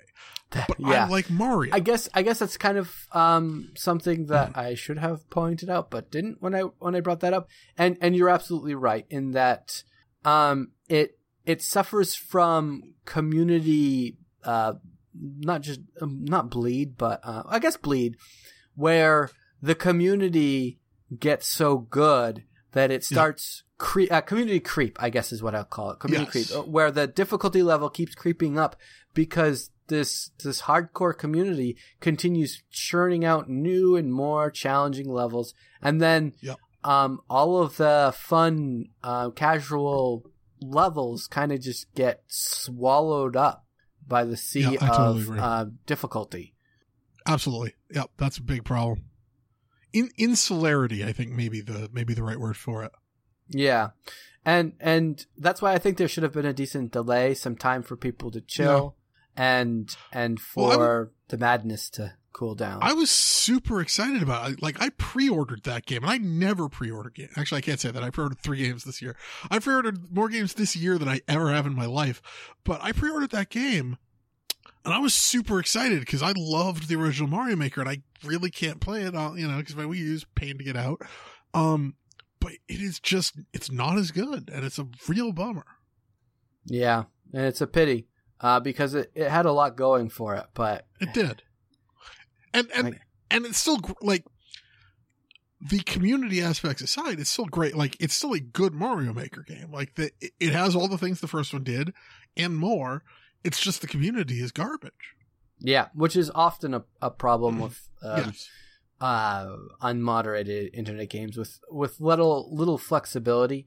Um, it could probably benefit from more community features that allow you to find and keep people who make good stuff and Yep. like more categorizing. I mean, it's nice that they added a more casual a casual type tag for levels, but it Yeah. doesn't seem to to do the job. Well, and also a lot of those quote unquote casual levels just wind up all being autoplay levels anyway. Yes, which is also very frustrating. Yeah. Uh, how about Uh, this Terraria Journey's End? What even is that? So, uh, you know Terraria. Um, I do. Much of the community has been waited with bated breath uh, for the release of Terraria Journey's End. It is the final update to the game. Oh, okay. Where they, well, they will be releasing everything that everyone's always wanted and everyone's dreams will come true. Uh, it was expected to come out this year, and it looks like it's been delayed uh, for another year, which I is good had- because it. Um, go ahead. I thought they had said like five years ago that that was their final patch. Yeah, the Journey's Edge Okay. End patch. They've they've they've had um a roadmap for Terraria for a long time of when they were going to. Af- after they washed their hands of it the first time. Oh yeah, absolutely. Okay. I mean, it's it's the the Terraria Because that's guys. that's the one I still remember is them last time saying, "Well, we're done with this game forever." So I'm still wondering if this will be the second time and they'll come back again, but we'll see. Well, the the long and the short of it is, is it it, it, it more or less means more content. There's going to be a lot of really cool stuff Yeah. being added to the game, um, in every aspect. A lot of end level content as well. It's going to be a good True. big patch, and a lot of people have been waiting for it because, um, yeah, th there's going to be a lot of quality of life improvements and things that I- that people have been waiting for. So it's a bit of a disappointment that it's not coming out this year. I, I'm even looking forward to it, and I'm not a huge Terraria fan, but I I will still go back for it. Absolutely. Uh, Um, and, and- Go ahead. Animal Crossing. I said Okay. Animal Crossing. Animal Crossing Pocket Camp is the casual mobile version of Animal Crossing. Now, uh, I have a lot to say about Nintendo's mobile venues, uh, And that it's all forays, not venues. Everything that they've released has been using the wrong. just the wrong way of going about it. Um, and well, no, Animal they've Crossing, been going about it like a mobile game. that's exactly the, my problem. Right. I was kind of hoping that they would they would release some titles that would you know be fairly true to the games that they derive from, but they are kind of weak imposters. And Animal Yeah. Crossing Pocket Camp kind of went that route. I, I picked it up because I got a new tablet and I wanted some games to play on it whenever I had a spare minute and some time to waste. And I thought, you know, I'd try it and see if it was like an Animal Crossing title where you could go in and do what you do in Animal Crossing. And it's completely not. Yep. Everything is on a timer. And Yep. So it's basically And- Farmville. it's it's it's not even like farm Farmville. It's kind of worse because um, all you have to do is essentially wait for anything Yeah. to arrive, and there's a lot of it's it's almost like uh, there's a, a time based loot box mechanic where a lot of stuff you just have to wait until you get things and Well, so if I'm being very, very cynical, and I'm not because Animal Crossing kind of eats the cynicism away, but if I was being really cynical, I would argue that I could argue that Animal Crossing itself is kind of a waiting game. Not really. Uh, Okay. There there is some waiting involved because it's kind of like a real time game where Yeah. uh, there's things that happen in the fall and there's things that happen at winter and there's uh, specific events during specific days. Yes, that's a thing that happens, but this is more like a a mobile game timer based thing where it's like um oh you want him to make you a chair. Well you have to wait 30 minutes while he builds it. Ooh, um that that kind of thing is there. And like you okay, slowly that's way worse. yeah you slowly acquire uh, money through doing things. And and instead of it being like you know the open map that is um that is animal crossing Mhm. the map is like segmented you go to a place and it's a tiny section and you might come across an animal and you can Mhm. you have to satisfy certain requirements to get them to join your camp and Yep. the camp is literally like um, a small section with like four different floors and you can you can acquire things to put in your camp that people can visit and check out but there seems to be no point to acquiring it because it's all again no none of it's like um you know in animal crossing when you want to gather stuff there's places you go you visit you pick up stuff you sell you buy uh, you regularly visit the store um it's kind of like a a there there are things that you can do and it fits with the the shtick. And I'm Yeah. not saying that um it's a supremely deep system to begin with, the Animal Crossing game mechanic, but is they've made it worse. Yeah, that's that's brutal. I will say the one game that that um they seem to have done okay with is the Fire Emblem mobile game. It's not good, like it's not great, Yeah, I've but it's I've still a seen very some, light Fire Emblem game. I've seen some um some positivity uh about Fire Emblem, and I think It, it's a- about as good as they could do with it. yeah, It's not great, but, it's okay. M- Mario Kart um Oh, is a travesty. It again is like uh, a grind for Mario Kart or coins. Mario Run is a joke.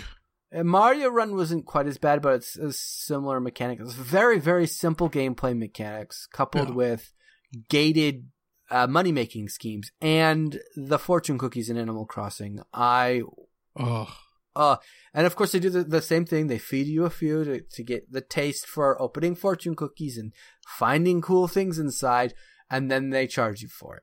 And then they drip feed you the occasional fortune cookie to keep you interested in it. so those I like just- gachapons. Kind of, yeah. Okay. Yeah. And I just. I got fed up with it. I got rid of it.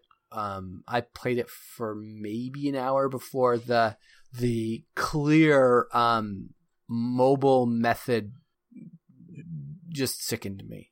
I really didn't Well, like if- it at all. If we're talking, if we're talking good mo- mobile games, I already told you about Muse Dash. It's worth checking out. Uh, Uh-huh. It could be worse. You could be playing the Love Live game. The Love Live game. Yeah, it's uh, it's uh, it's basically like um, J-pop DDR. I actually really like it, but it's it's it's an okay rhythm game. It's a, with a terrible card system attached to it. So, but it only works if you like all the songs from the Love Live crew, and you don't. So that doesn't work at all. Yeah, no, that that probably wouldn't really Uh, call to it- me. if you like bad J-pop, you, you you'd like it. Anyway, all right, I'll, I'll move on to a couple of mine. So I'm going to start with uh, two that I'm not 100% sure count as disappointments. Uh, first of all, Imperator Rome, I'm not sure I can consider that a disappointment because I wasn't expecting anything from it in the first place. Um, Imperator Rome is basically it's the it's Paradox's games, um, or it's by Paradox Games, the guys who did um, Europa Universalis and Crusader Kings. Um, You're a fan of them. I am I am a tentative fan of them. I like some of their games. I don't like all of their games. Uh, Imperator Rome is basically like a cross between Europa Universalis and um, Crusader Kings, but it only takes place in Mediterranean Rome. Uh, so it's kind of like a, a boiled down version of Crusader Kings with like less less range. It's very it's very boiled down. The ta- the the strategy is much weaker. It's kind of hard to do much. Uh, it's actually a lot like their, but it's also the last game on this engine, so it's basically comparable to Shogun, uh, to their Shogun game from about ten years ago. Um, which is also it's it's a small game. It's it takes place in a very specific setting. It's not good, but it's also like half of the price of the other games. So if if you've never played any of their games before, it's it might a good, be starting jumping off point. Yes, but I didn't like it because I want more. Like I want the buffet. I don't just want the the one nice dish. So it's a good dish, but it's not what I'm looking for. Uh, Fire Emblem kind of the same way. Fire Emblem is a great Fire Emblem game. It is an amazing Fire Emblem game. But the part in between the Fire Emblem game is kind of annoying. They added in this system where you go back, where you're uh, a teacher at a school, and part of the thing is you go around the school every between each battle, and you uh, basically you're running a um, like a like a raising sim, like a like Princess Maker or something, where you're scheduling things out and you're teaching your students and uh, depending on what skills they level up in, it, it, it affects how they can be promoted to um, new uh, unit types, which is a cool idea. It just, you know, I like my my uh, Fire Emblem to be real quick and you know battle battle battle battle battle and this sometimes i mean i was out of the fight sometimes for an hour an hour and a half in between every battle and that's just it's too slow but it's still a good game but it's too slow uh Mm. outer worlds I- i don't know um I was confused by this. I thought you said that that game was good. Maybe I was didn't. I It was- is- it is an okay game. It is not as good as Fallout 4. And I like Fallout 4, and I'm one of the only people in the world who likes Fallout 4. So maybe this is just me, but everyone's like, well, this is Obsidian, the guys who make all the really good RPGs when after Bethesda makes all their bad RPGs. Uh, but I think a lot is- of that might be because um everyone's turned off of Fallout yes. from um the latest one. Is that seventy six? Yeah, and that it was so awful and such a travesty that they've been looking for something. Well, it wasn't even Fallout 76. It was Fallout 4. But it's like, oh, Fallout 4, all I could do was be a nice guy or a mean guy. There was so many less uh, role playing options, and Outer Worlds is by the guys who make all the role playing options. There's going to be so much more. And it's basically kind of the same amount of depth. In fact, I actually found Fallout 4 had more depth because it gave me a very specific purpose, which was finding my son. And so I was a character within that framework.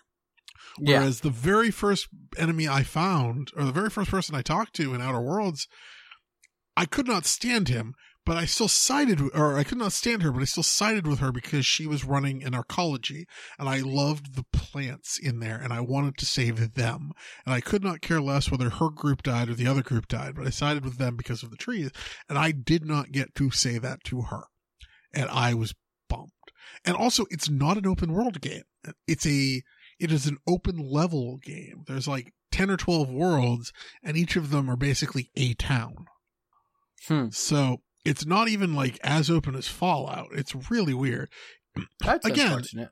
Much like Fire Emblem, it's not a bad game. It's just a disappointing game. But now we get to talk about the game that is both bad and a disappointment, which is Resort Boss Golf, which is the big is one of my biggest disappointments disappointments of all time. It is up there with Home or not Homeworld with uh, Mass Effect, not Mass Effect, Masters of Orion three. Oh, that you're really pulling out no punches there, are you? So Resort Boss Golf is supposed to be a spiritual successor to Sim Golf, the game that Sid Meier and Will Wright worked on together. Mm. Big shoes. One of the greatest tycoon games of all time. I might even argue better than Roller Coaster Tycoon. Resort Boss Golf is bad. It is hideously ugly. And I don't even just mean like the art looks stupid. I mean, what's the one thing you want in a golf game? A nice looking golf course. It looks Yeah. like every it is it is all procedurally generated. So it's just random splotches of browns and greens and dark greens and blues. It looks hideous. I'm It's- looking at this right now, and it looks like it looks like they missed a couple of generations with their graphics. It's, It's yeah, it's so bad. It reminds me of Darwinia. It really does. Yes. Um. Yeah. I mean, in, in that sort of way, but uh, but but even then, like at least at least that was a cohesive art style. It was a weird art style, but it was a cohesive art style. Yeah, they. I mean, I, yeah. Don't get me wrong. I liked Darwinia. That's an old game. That Yeah, was yeah. like that came out the year after Steam did. Um, and the art was pretty decent for the time. Yeah. But like you said, it was cohesive. It was it was supposed to look a certain way for a specific reason. There's no reason for this. This is just awful. Yeah. Uh, also, uh, the the game itself has problems with how it works. So uh, go, the holes are basically uh, a T, a hole, and then the squares between them uh, that you put uh, terrain. You know, you put various terrain features on, right? Like sand traps or rough or green. However, they don't calculate it correctly because they calculate it only based on the whole the squares that I designate. So I can make a hole a super difficult hole that it will consider easy because you don't actually select any of the water hazards. Or you can make a super hard co- uh, course or, or a super easy course that's considered hard or a wide course that's considered narrow. And it just doesn't make any sense. And like I mentioned, it's procedurally generated. A lot of what made Sim Golf so good was that every single one of the maps was was handcrafted. It was designed to be an interesting, you know, an Interesting, interesting, challenge, as opposed to just random nonsense that may or may not completely ruin what you're trying to do. yeah. Well, it's not even ruin what you're going to do. They're all just flat squares, like they're all just empty squares with with some some rolling terrain on them, and it's it's and it's not and it doesn't feel done and they put it out of early access like because they weren't making enough money on it. And it's just I'll, I'll, I'll read the last line of my review of it which is as it stands this game isn't just a disappointment, disappointment for falling short of sim golf's lofty uh, whatever. It's a failure on its own merits. It's an ugly poorly thought out boring game with an unpleasant ui it's not worth buying at full price. It's not worth buying on sale. Don't waste your time or your money on this execrable product. Harsh. It is, it is like, it's not a disappointment. It, it, is a heartbreak. I mean, because it, it is, I'm sorry. because, I'm going to have to quote the beginning of this review because um, Sid Meier's Sim Golf is one of the greatest tycoon sale- style games of all time. And Resort Boss Golf urinates all over it while kicking it in the crotch and setting it on fire. Do not buy this game. Please, please, please do not buy this game. Yeah, you I mean, are a it- poet. I mean, the thing is like, I mean, I, I also said in the review, like, I don't necessarily expect it to be Resort Ball. You know, I don't necessarily expect Sim Golf 2, but if you're going to set yourself up as a spiritual successor, at least understand what makes that game good and try to replicate it. Like, it's not, it, it is both a disappointment on its own, on its own merits, but also for trying to set itself up as the successor to one of my favorite and one I consider one of the best games of all time. No, It's is that just- something that they actually announced themselves, or or or is that uh, just like something You mean the Sim Golf, the they say? S- Sim Golf, the spiritual successor thing? Yeah. I think I think they danced. They definitely said it was inspired by. I don't necessarily know that they said spiritual Okay. sequel. Okay. But So I guess we gotta um we gotta kind of step things up because we're running Yeah. out of time. we So are running out um, of time. I'm going to I'm going to kind of say no um to Mario Maker 2 um because I think a lot of the problem with that is my own issue. I, Um I also dislike it, but I think I think the game itself is good. yeah, I, I don't I- think it's I- think it's that or Pocket Camp. I think it has to be one of those two. Resort Or, Boss sorry, or Pocket. Resort Boss or, or Pocket Camp. Yeah, I'm I'm with you on that. My argument against um Resort Boss being the biggest disappointment is Yeah. that like looking at this game, I would never pick it up. Like I I can't I couldn't like you said, you can't really be disappointed because it doesn't look that fantastic to begin with. It's not like But- you're going in with great expectations to have No, them well, no, but but I well don't forget I bought it like the day it released on early access. I suppose that's true, yeah. Um, but but also even just watching their video, they make it look like it's a better game than it is, and it's just. I mean, I, I, I am I am actually almost willing to to to cede to you on Pocket Camp because it is also taking a name that I kind of like and crapping all over it. And Um, and in in a worse kind of way because Animal uh, it not only is it because it's Like- Nintendo. Yeah, Resort Boss Golf is kind of like hint, hint, nudge, nudge. This is like this game, Yeah, and then because they got a ma- management tycoon golf game in the title, it's kind of like they're they're kind of saying it, but they're not actually saying it. yeah, This is made by Nintendo. They're True. they are ge- banking on their own franchise, and they cut it off at the knees doing so, which is on really on the other hand, it's a mobile game, and very few mobile games are good. Yeah, but I was kind of like, for me, the reason that this is disappointing, and you can tell me whether or not I'm justified in this disappointment. Okay, The reason that this is disappointed to me is I expected Nintendo to to change the status quo about mobile games, to make something that makes me go, yeah, mobile games can be good. To actually like release something that that like cuz cuz like for so long Nintendo has been releasing um performance wise subpar consoles, right? The Yep. Wii, the Wii U, and everyone always says these consoles are terrible. They have no performance. I can't even port my game onto it. And every single time Nintendo has released titles that literally scream, nay, nay, you totally can make an awesome game on this console. We do it all the time. It's True. not that hard. And they make beautiful games that, that buck what people say about the situation. They've always been masters at taking a, um, taking advantage of the performance of a system to its fullest and still making something good even with limitations at hand. And I was expecting them to take the the mobile market by storm by creating really good high quality games that uh, reflect the Nintendo name and and Animal Crossing um, Pocket Camp and the other mobile titles that they've been recently putting out have not met that expectation. All right. Well, I, I will say two things. Um, I, first of all, uh, speaking of uh, aspects of disappointment, here here's something for you. I am literally I'm on the Steam page for Resort Boss Golf. I'm watching the little vi- you know that little trailer video that they have, and that is making me want to play the game because it looks so much fun, despite the fact that I know that this game is a total steaming pile of garbage. So that right there tells me that this game could have been good because even the video, even the little gifts that they have look fun. Don't you hate said- spin? Uh, yeah, but I mean, that's what I mean. Like, you want to talk about this? Like, even the marketing materials look like it's a fun game.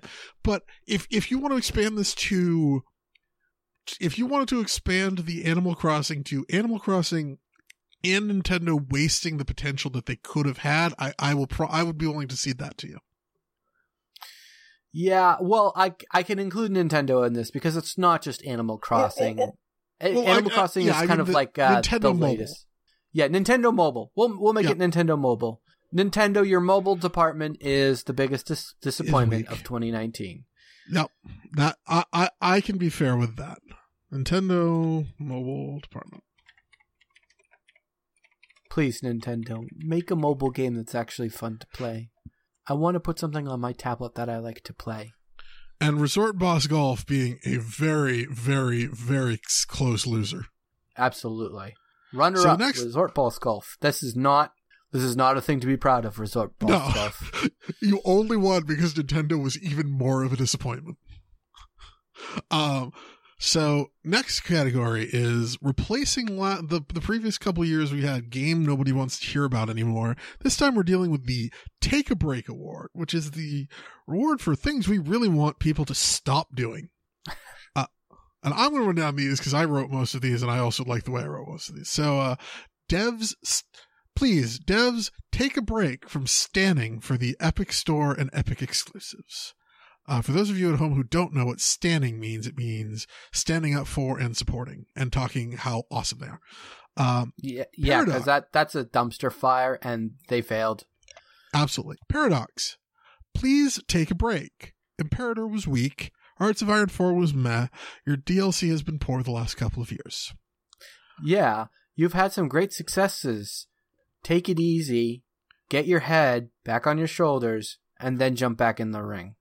in in, in fairness to uh in fairness to paradox their uh crusader kings 3 i believe is coming out in either next year or the year after and that's going to be on a new engine so they are at least starting over Well, Um, that might so be good. Uh, I, Let's I hope think, that doesn't show up on the biggest disappointments list. we will find out um early access please take a break you are starting to lose all meaning uh, and we have several follow-ups to that. Chucklefish, please take a break with your knock-ons. Cataclysm DS or DDA, sorry. Please take a break with your feature creep. And yeah, Death- take it easy. Death Stranding, what even are you? Some sort of baby simulator? okay, so I must have misunderstood this category. Once you explained it, I kind of felt this horror because, uh, um, Death Stranding thing. I don't. I just. I don't know what it is. I- I. I, don't. I don't have either. no clue. It's the Is this a Kojima game? I've seen footage of it. It's like high quality graphics of like babies in vitro, and that's that's so weird. I, I just it's don't the- know. It's the first game.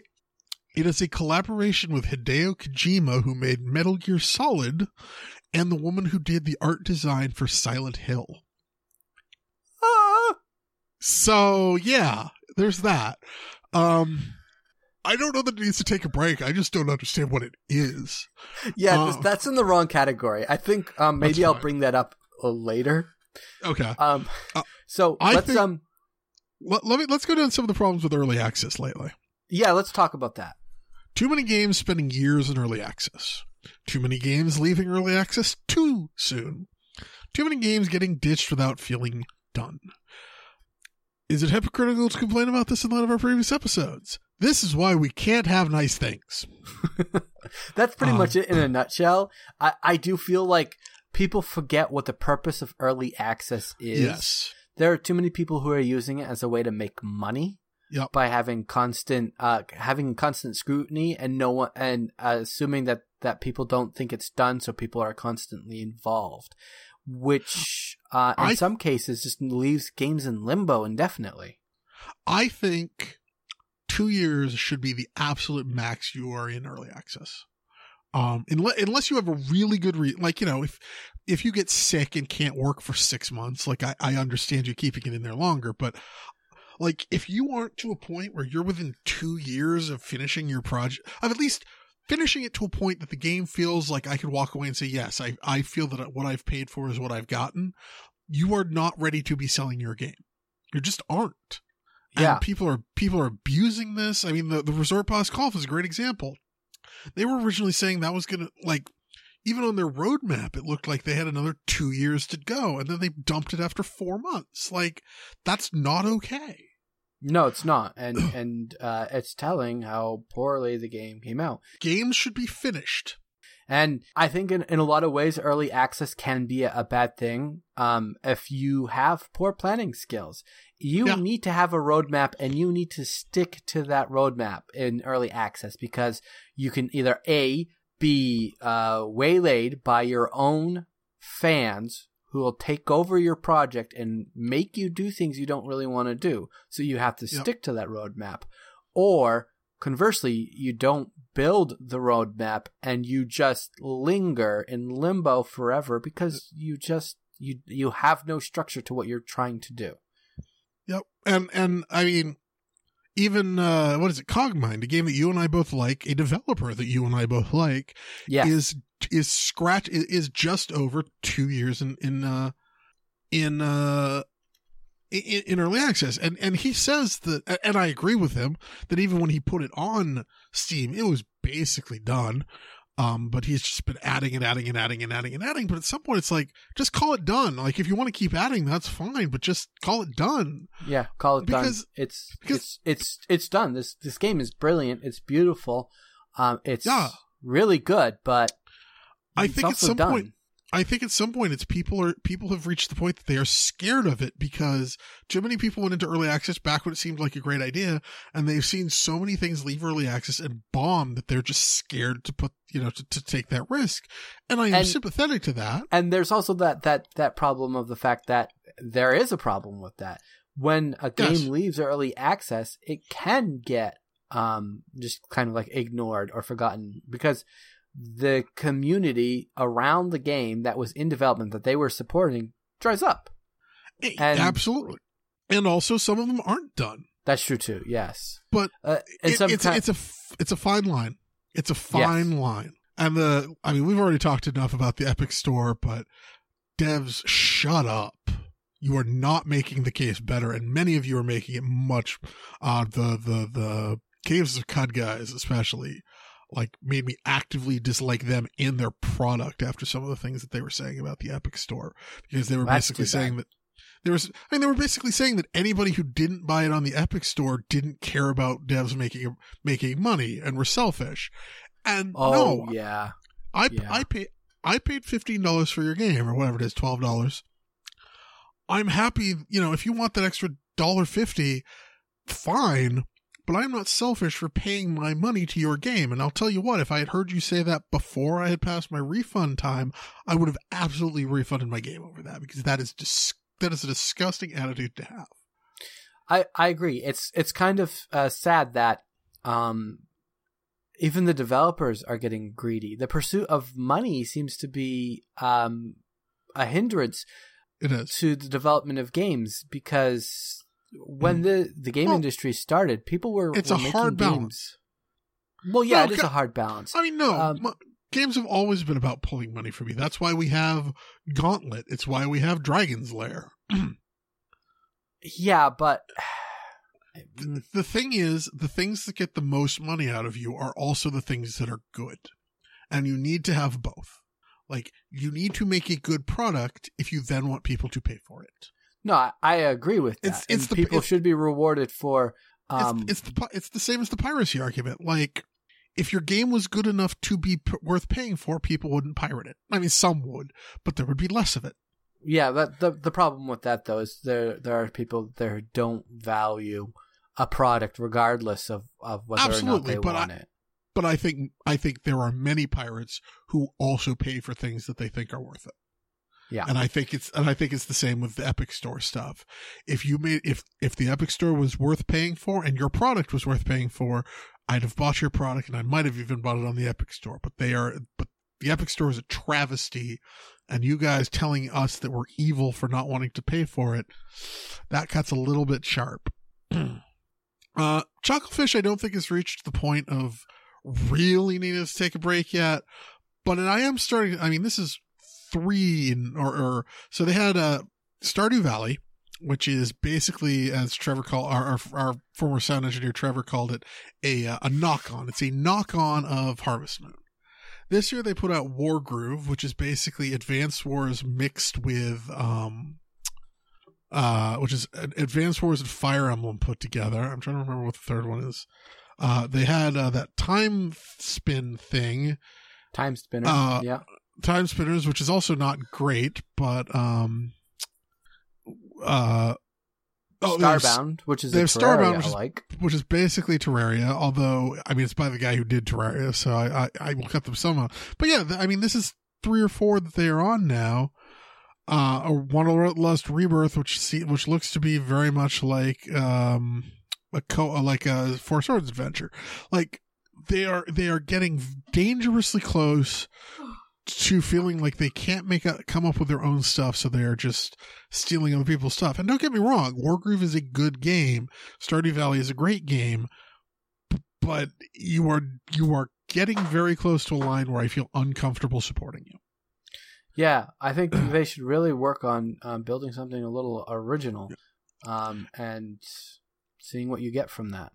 And in light of these, like the DDA feature creep, I went back to the uh, the actual official version and not the um the experimental version, and, and that one feels a lot better. But the experimental version, they are putting in some just insane stuff that they are just getting so finicky about a lot of things. It's just it's, it, it is really unpleasant to play sometimes. Um, yeah, but I th- I think the early access has to win here. I don't know if you disagree with me with something else, but no, I think I agree. Early access has been um, it's a problem. It is, and it, I'm not sure there's a, any quick and easy solution because there No. are some really good benefits to using early access uh, for your game. It gets it Mm. into people's hands earlier. Um, it allows and I don't you have to, a problem with people using it. Just use it correctly.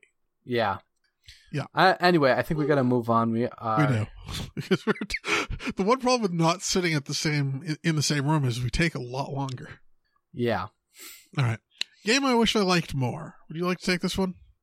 sure. Um, I'll start with um, Mario Maker Two for the reasons that we outlined above. Um, This game is great, but it's very hard to find reasonable levels of challenge. I find that um, quite often it's one of two things whenever you because the game like revolves around um, uh, community built content. It's either wait, woefully quick. easy. I'm sorry. Real quick, could you uh, do a rundown of what the four uh, are before you go into too much Oh, more explanation? All right, let's see here. Um, games I wish I liked more. We have Mario Maker 2, Blazing Beaks, Oxygen Not Included, and Animal Crossing. Not the mobile one. That one is gross. Yes, sounds like it. So, Uh, um, Go ahead. you you want to lead in for Mario Maker 2? Oh no, I, I don't. I don't have anything. I just I thought you were done with it. Yeah, so Mario Maker 2 specifically, uh, as as I started, uh, Mario Maker 2 specifically, uh, because the content is community generated, Mhm. it's very hard to find a reasonable level of difficulty. There is no system in place to to balance the difficulty that you experience. No kind of ranking system to help ease you into greater difficulty. You will jump into either something brutally easy and practically pointless, or heaven forbid, an auto run level that just Yep. runs you through the level for you and shows you pretty pictures. Or you will be murdered before you take your first step. It seems to be a flaw with that. Ugh, that the I'm so community sick of just- those. yeah, the the community just loves uh, brutally hard or brutally easy levels, and there's no in Yep. between, or at the very least, um, there's no system to help you to like find a good level of difficulty um, that would grow with you, which is what the original you know Mario games would do. Is they were carefully crafted so that as you Yep. advance, they got harder, which is what made Mario good to get through. Absolutely. I'll take Blazing Beaks real quick.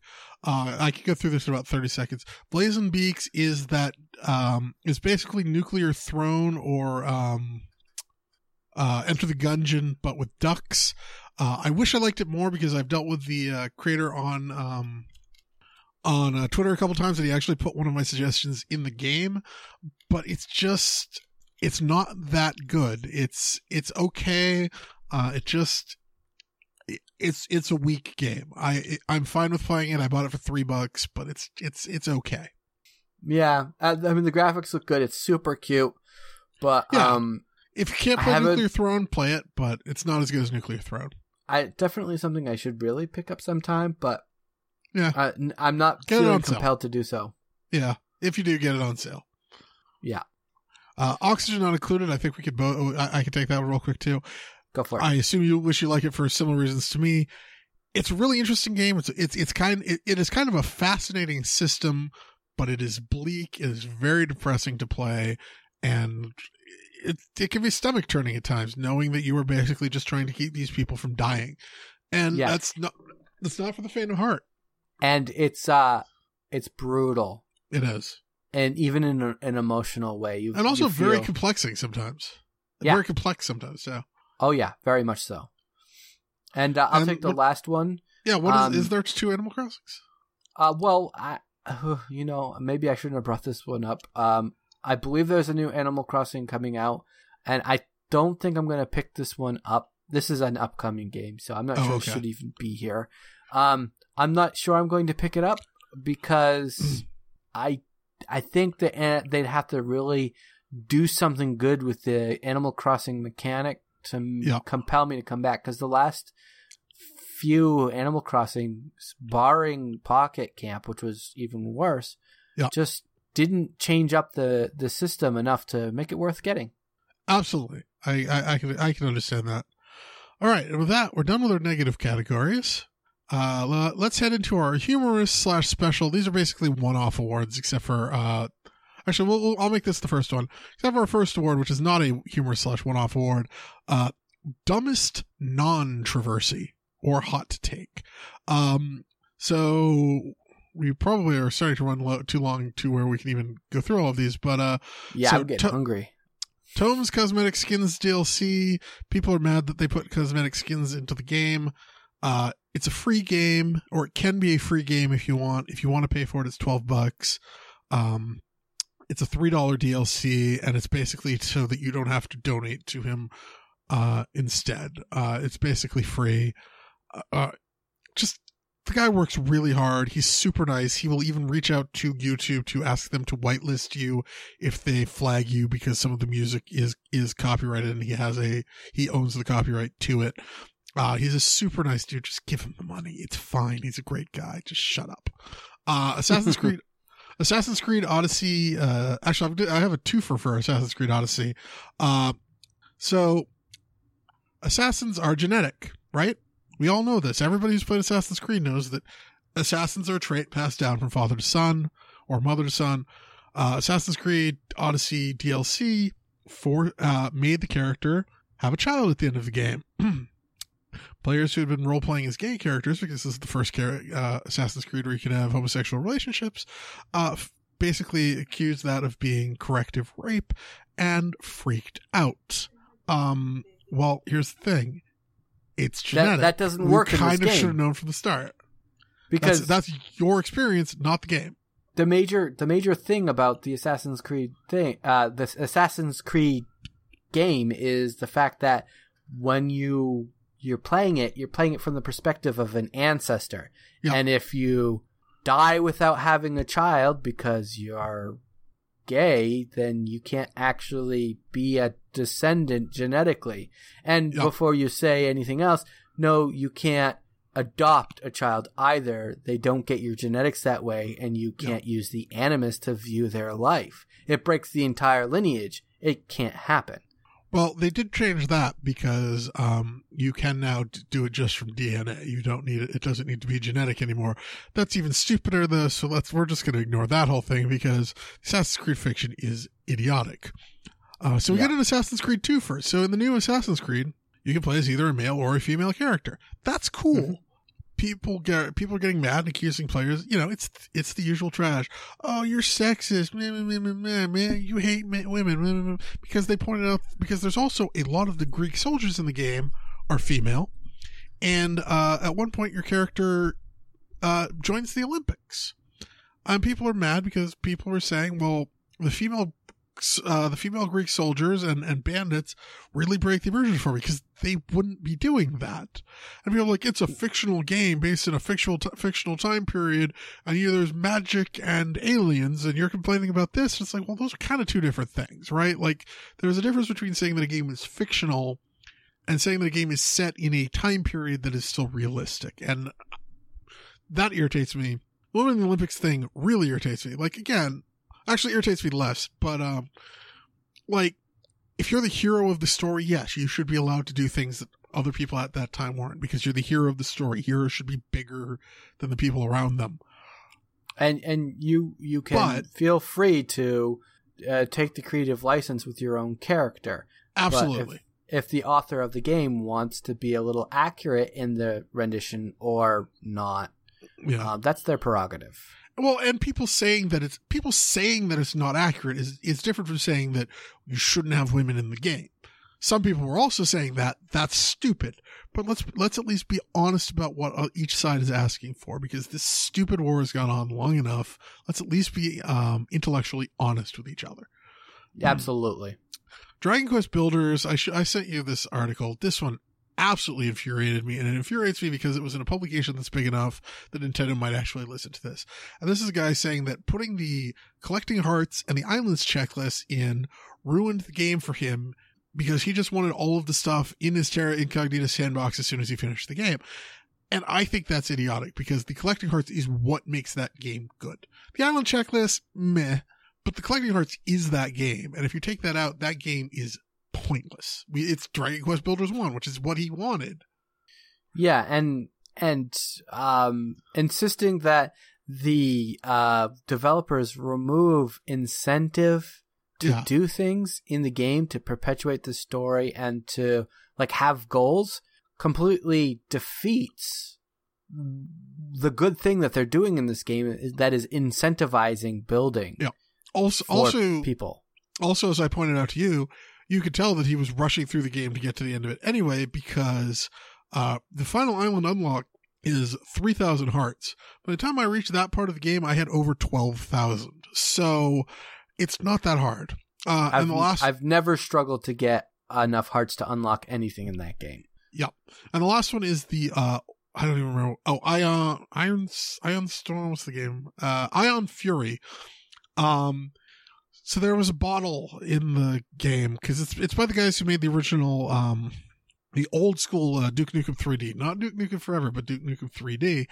Uh, and so there's a bottle in, sitting in there somewhere that says uh, "Oil of Ogay." You know, it's a parody of Oil of Olay, but also using the word "gay." Uh, various websites, such as say Reset Era, freaked out and threatened to boycott the game unless they took that out. So the so the developers caved on it and took it out. Three days later, all the people who bought it said, "Well, I don't like the fact that you caved and took that out just because people on the internet put pressure on you. I'm returning my copy of the game." And the developer actually switched back and said, "Well, hey, guess what? None of the people who originally said they were going to boycott us did buy the game because we did this. The people who did buy the game did buy the game. We're putting it back in, and they did." Even better, they told people who didn't feel comfortable paying for that game to pirate it because they still wanted people to play it. They very strongly believed in what they were doing, and I respect them for that. And the fact that people got so out of hand because somebody I can- a puerile I can hand it to them listening to somebody who you think is reasonable because uh, you might not like Reset Era, but a lot of people Yeah. listen to them because they're a fairly big gaming Yeah. group. Although and- they're full of nuts. Well, yeah, clearly, but not not everyone sees it that way. Yeah. Uh, you know, saying, "Okay, this is offending people. Let's pull it out," and then finding the backlash and, and having the having the um the guts to say, "You know what? This was a mistake. Let's go back to our original thing because we liked it. Clearly, other people liked it, and we were Yeah. listening to the wrong people." That was very fair of them. And I actually, hang on one second. I forgot which game, what the name of this game is, even though I just bought it a couple weeks ago. Okay. Uh, so the last, I, I actually forgot about this when I was writing down them. Uh, the Atelier Ryza Hourglass controversy. Uh, people are mad because the newest character in the, the newest Atelier game in the franchise has a character with an hourglass figure who wears Daisy Dukes. People think that's disgusting because all of the previous Atelier games had girls who were, uh, not particularly well rounded. Um, neither physically nor as characters. Boom. Um, and so that is uh, apparently offending people. I don't Just get because it. I- someone has a different body type, that's actually a thing. they, they they're mad that she was not uh, flat chested because they think that it's she's hypersexualized and that's disgusting. Uh, you know the usual reactionary garbage. Um, That's ridiculous. And here's the thing: all of you are losers. Moving on to the next category. uh, in honor of the dumbest controversy, uh, the Nier Automata Honorary Award for Use of Physics, sponsored by Mai Shiranui's Cheesecake Academy. Uh, our two contestants are Dead or Alive 6 and Atelier Ryza. It's going to Dead or Alive 6. they have Yeah, we'll give we'll the- give that one to them. they have the most physics. The most Uh, physics. So we the each have roundest physics. Yeah. Uh, we each have an award for fishiest game. Mine is going to Umihara Kawase Fresh, a game about a girl who is a um, wannabe sushi chef who goes around catching giant fish with her fishing pole that also basically work like the ninja hook from Worms, and it basically looks like somebody smoked a lot of pot and then did a bunch of mushrooms and then did some LSD and then programmed a video game. I'm gonna be honest with you. Um, that one, uh, yeah, no, I, I just didn't get it. I watched don't about 15 minutes of you playing that and just logged off of Twitch. It's I it's super lost. weird, but it's kind of fun. Okay, and Uh, my mine uh, for this specific um, category was The Legend of Zelda: Link's Awakening because Windfish. Oh, okay. I thought you meant because they added a fishing mini No, no, Oh, okay. Yeah, that's that's a fair I mean, point. It was either going to be that or um, the uh, latest uh, fishing game from what is it, Repella? oh yeah, yeah. I, I Uh, almost did that to you, but then I thought I'd be a nice human being for a change. I appreciate it. All right, so we have a game I most wish I could play, and we each have two for this. Uh, I'll let you do yours first. Okay. Um, I'm throwing out there. I'm I'm being a little ironic with this. So, uh, actually, why don't you do your first one, and then I'll follow up Okay. with one of mine, and we'll alternate. Kingdom Hearts 3. Uh, I bought a PlayStation 3 so that I could play Kingdom Hearts 3. It didn't come to the PlayStation 3. It came to the PlayStation 4. I don't own a PlayStation 4. I don't see a reason to because I own a Switch and a PC. There is rumor that it might eventually come to the PC, but it's been 14 years since the second one came out. Can we please finish this game already and let me play it? I I'll follow that up with uh Smash Brothers Ultimate. Mostly because I stink at that game, and the Yeah. first time I played online, I was horribly massacred and Oh, felt you really bad about it. You wish you could play well. Yeah, well, close enough. Fair enough. Uh, how about Mech Warrior? Is that isn't that out yet? No, it's not out yet. It comes out next month, and I Okay, really want to so play you- it. Maybe I, I won't that- buy anything and just get MechWarrior when it comes out. That that's sort of where I am with uh, Taiko no Tatsujin Green. I think it's Green Edition, but I'm gonna call it Green Label. Um, so Like Taiko a no. Tatsujin, that's that drumming game that I bought for the Switch, which I like. Um, Green Label is only in arcades in Japan, but it has uh, Kizuna Ai's first uh, single on it, and I would like to play that. For that, uh, we'll get back to Kizuna Ai in a few minutes, but uh, no, I really, I really would like to play that because I've liked the last one. I was actually shocked by how much I enjoy it. Uh, so moving on to honorary Red Dead Redemption Award for game that least needed a sequel. Red Dead Redemption 2. Yay! I think Red Dead Redemption was an okay game, but the amount of praise heaped on it is silly. And the sequel, I may try it at some point, but it's I I was not super interested in. Uh, and then we have the honorary Red Dead Redemption Award for Best Late Title Card, uh, which goes to Assassin's Creed Odyssey, which pops up the title of the game 10 and a half hours into playing the game. I think that might be considered a little too late. The game is supposedly 150 hours long, so, or can be, so I think they're doing okay. Well, okay. First tenth of the game. Wow. So d- next we have the we don't need a best song category because Ballad of the Windfish will win by default category. And that's won uh, by Ballad of the Windfish. Actually, here's the thing. The new Ballad Okay. of the Windfish The new Battle of the Windfish is not as good as the one on the Game Boy. If you want to talk about biggest disappointment, that is my biggest disappointment of the year. But you don't even own this game. How do you know how it sounds? I have heard it on YouTube. I looked it up on YouTube because I was so excited because that is You in my can't trust opinion- YouTube. Okay. In well, they okay. I'll I'll wait and listen. But in my in yeah, I'll, I'll finish this game up and then I'll report in. in, in my opinion, Ballad of the Windfish is the best song of all time. Uh, in I, Zelda, I have to admit, um, I am really enjoying the music in this game. Um, it's it's up it It is good. At best in the- in the Zelda franchise. Maybe Twilight Princess has some beautiful music. It Um, does. The only thing Uh, I think is better is this the music, the sound direction in uh, Breath of the Wild. But what we we'll move And, on. and and I actually had in my notes that uh, in hindsight, the reason that I love Touhou so much is uh, the the song Phantom Ensemble both sounds and looks in the game like the like how like it does when you open the Windfish egg. Uh, also, uh, Taiko no Tatsujin has um, Senbonzakura, Bad Apple, uh, the theme song from Your Name, and a song by the Blue Hearts, which is a Japanese punk band that hasn't been relevant for about 15 years, but I love and was shocked to see in that game. Um, so I'll, okay, I'll, so we've we've stumbled into uh, Josh's um, obscure J-pop fetish, so Yeah. we're gonna move on now. Fair enough.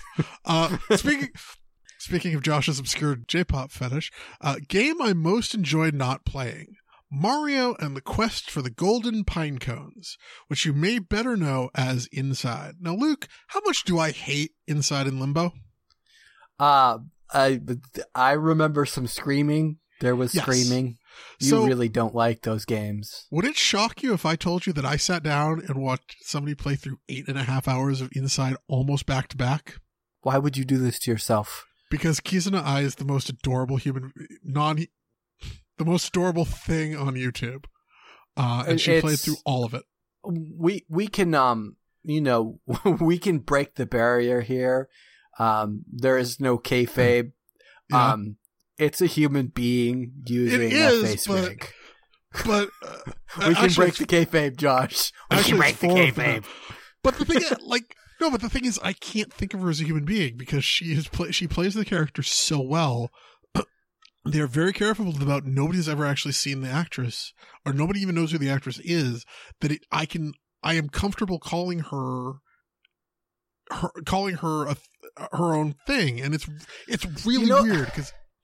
But so I, I really like Kizuna Ai. For those of you who don't know what that is, it's a Japanese character who pretends that she is well, the character is an AI, but it's a person pretending to be a character in an anime style. And she's just super cute and adorable. And she played through I Am Bread and she pronounces it I Amu Baradu. So that in and of itself is kind of cute. So just go Uh, most check out of one the- of her videos. Most of that is in Japanese, but there are subtitles. It's It's very all entertaining if you uh, are a bit of a fan of Japanese culture. Um, and, it's very cute. and cute things. Um, and, and she's actually now becoming famous because she's actually doing actual like songs. It's, the whole, the whole I think is weird. Also, she's one of the, uh, ambassadors for the Olympics, which is also weird. Oh yeah, I heard about that. I wonder how that's going to turn out. Well, that's very interesting. Let's move on. Okay, what's what's the next category, Luke? A game that I hope will influence the next generation of game design, which sounds more serious than we're actually going to take it. Um, we're going to throw that at Duskers because I love I me actu- some Duskers. That game is awesome.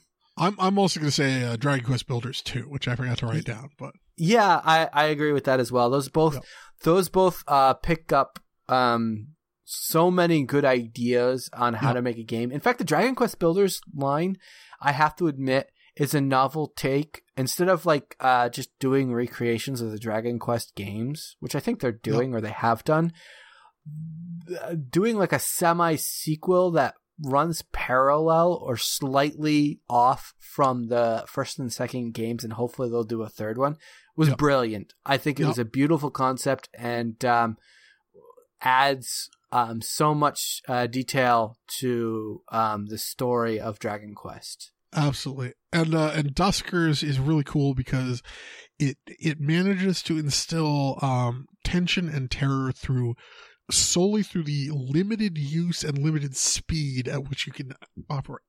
It's really interesting. It's like borderline survival horror. It's very good. It is, and you It does have some the, really awesome things. it does, and you have a dev off the rails category. Yeah, these are just uh, a couple of comments we want to make to some of the really wacky stuff that we've seen. Uh, not just devs, but um, publishers as well. People, uh, companies doing really weird stuff that we wish they wouldn't. Um, and Nintendo, you forayed boldly into a new area and you've tried the mobile market. You have failed. Move back to where you belong. You great make great consoles and great console games. Focus on that. Get out of the mo- mobile market, please. Yep. You failed. Do not pass go. You stole fizzy lifting drinks. Good day, sir. Good day, sir. Uh, what's the other one? Because I don't know what you're talking about. I just I just wanted to comment on the fact that there was a time when Blizzard was a great game company that made wonderful games. And then Activision bought it. Activision, I I, want know. my Star- Blizzard back. StarCraft Two is pretty good. Yeah, Overwatch is pretty good. I like Overwatch. Uh, you, d- I, li- I think Overwatch does some really clever things in with that kind of game. Yeah, I, I I'll say that Overwatch is a pretty good game. Um, I think I actually that, think Blizzard is the one company that sur- that has survived Activision. yeah, although Compare that to poor Neversoft. I mean, uh, Blizzard did get into a lot of trouble for the uh, tournament um, kerfuffle Yeah. with uh, China recently, Yeah. um, which has really badly hurt them. But hopefully, that's the worst we're going to hear from them for a while. I just don't. I really wish Blizzard had stood on its own and not been bought by um, a big company. Uh, you're you're right though. I, there's been much worse horror stories, and if they had shuttered Blizzard, if they had just absorbed it or destroyed it, it would have been a true travesty. Well, here, here, here's something really, t- really hilarious when you think about it. Activision didn't buy Blizzard. Blizzard bought Activision. Really? It, it, well, technically, it was Blizzard Vivendi, and then they merged with Activision, and Yeah. Vivendi dropped out, so it became Activision Blizzard. So technically, they are one th- one third of a partnership. That is now that only broke two people. down. Yeah. Yes. Uh, it's just, uh, yeah, I know. It's I know, I know, I know. I just like to think of Blizzard as the underdog. Don't, don't disrupt my. You're you're not wrong. They they are definitely well. They're not so much the underdog so much as they are the one novel group in that in that company Yeah, they had. because Uh, they everybody still else have is Call of some great franchises. I would love to see what they do next, and Yeah. something original would be great. Because everyone's rehashing everything.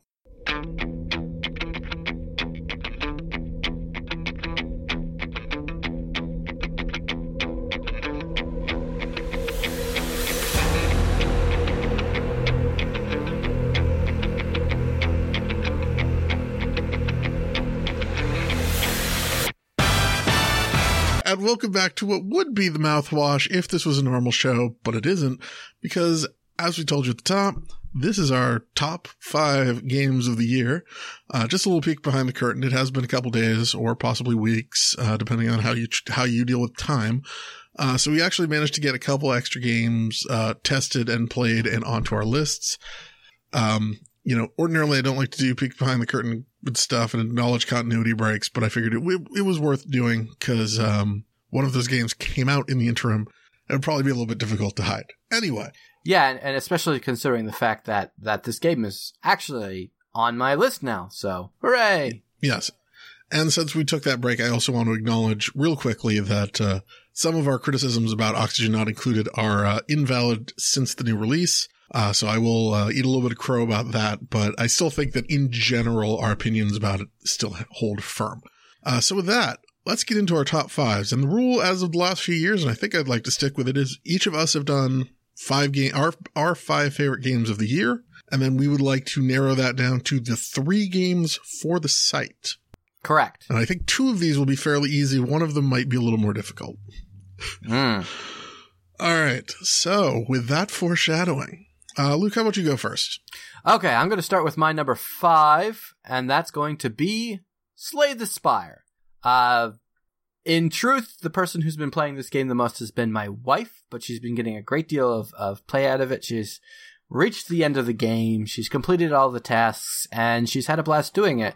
And I have had a hand in playing uh, the game as well. I can see why it is so very popular. There is a lot going on. It seems simple, but there's a lot of depth, complexity. Uh, for a card style combat game, it, it's it's very very good, and it has a unique story to it, strange theming that's kind of dark. The graphics, Very the, much so. the graphics and the art uh, reflect that, and it's it's just an experience to play with so many neat little twists. It makes it worth playing. Definitely my number five, Slay the Spire. I agree with you on that. Uh, could you? So my number five game of the year, and I actually, I feel like there's actually a pretty big jump from my number five up to my number four, which I think, you know, goes back to what I was saying a little bit earlier in the show about, you know, me feeling like this game has been a year of kind of disappointments. Um, Bloodstained. And we already talked about it a little bit. This is a game that is the spiritual successor to Castlevania by the guy who did Castlevania. It is a very good Castlevania game. It basically plays like Symphony of the Night. It still feels a lot like Symphony of the Night. I think Symphony of the Night is one of the greatest uh, video games of all time, and I think I am very much not alone in that. But Bloodstained is not as good as Symphony of the Night. The artwork still is a little weird. The the 2D 3D mix makes it a little bit difficult to see some of the stuff that's going on, uh, and it makes some of the boss fights far more difficult than they need to be. That said, it's a lot of fun. I love Castlevania style games.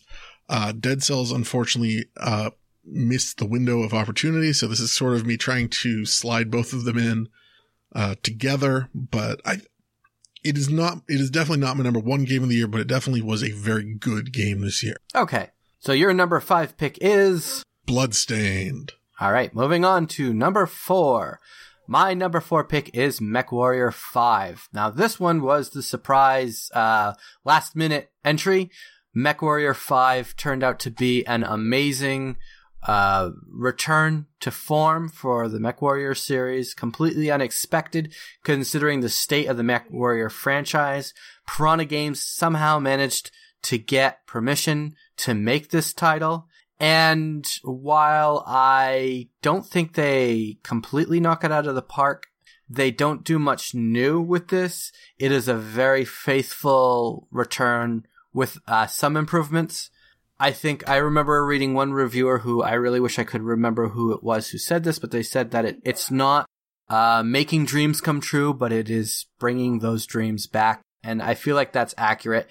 It brings back all my nostalgia for the Mech Warrior series without like uh, completely knocking my socks off. So it definitely belongs on my list as far as I'm concerned.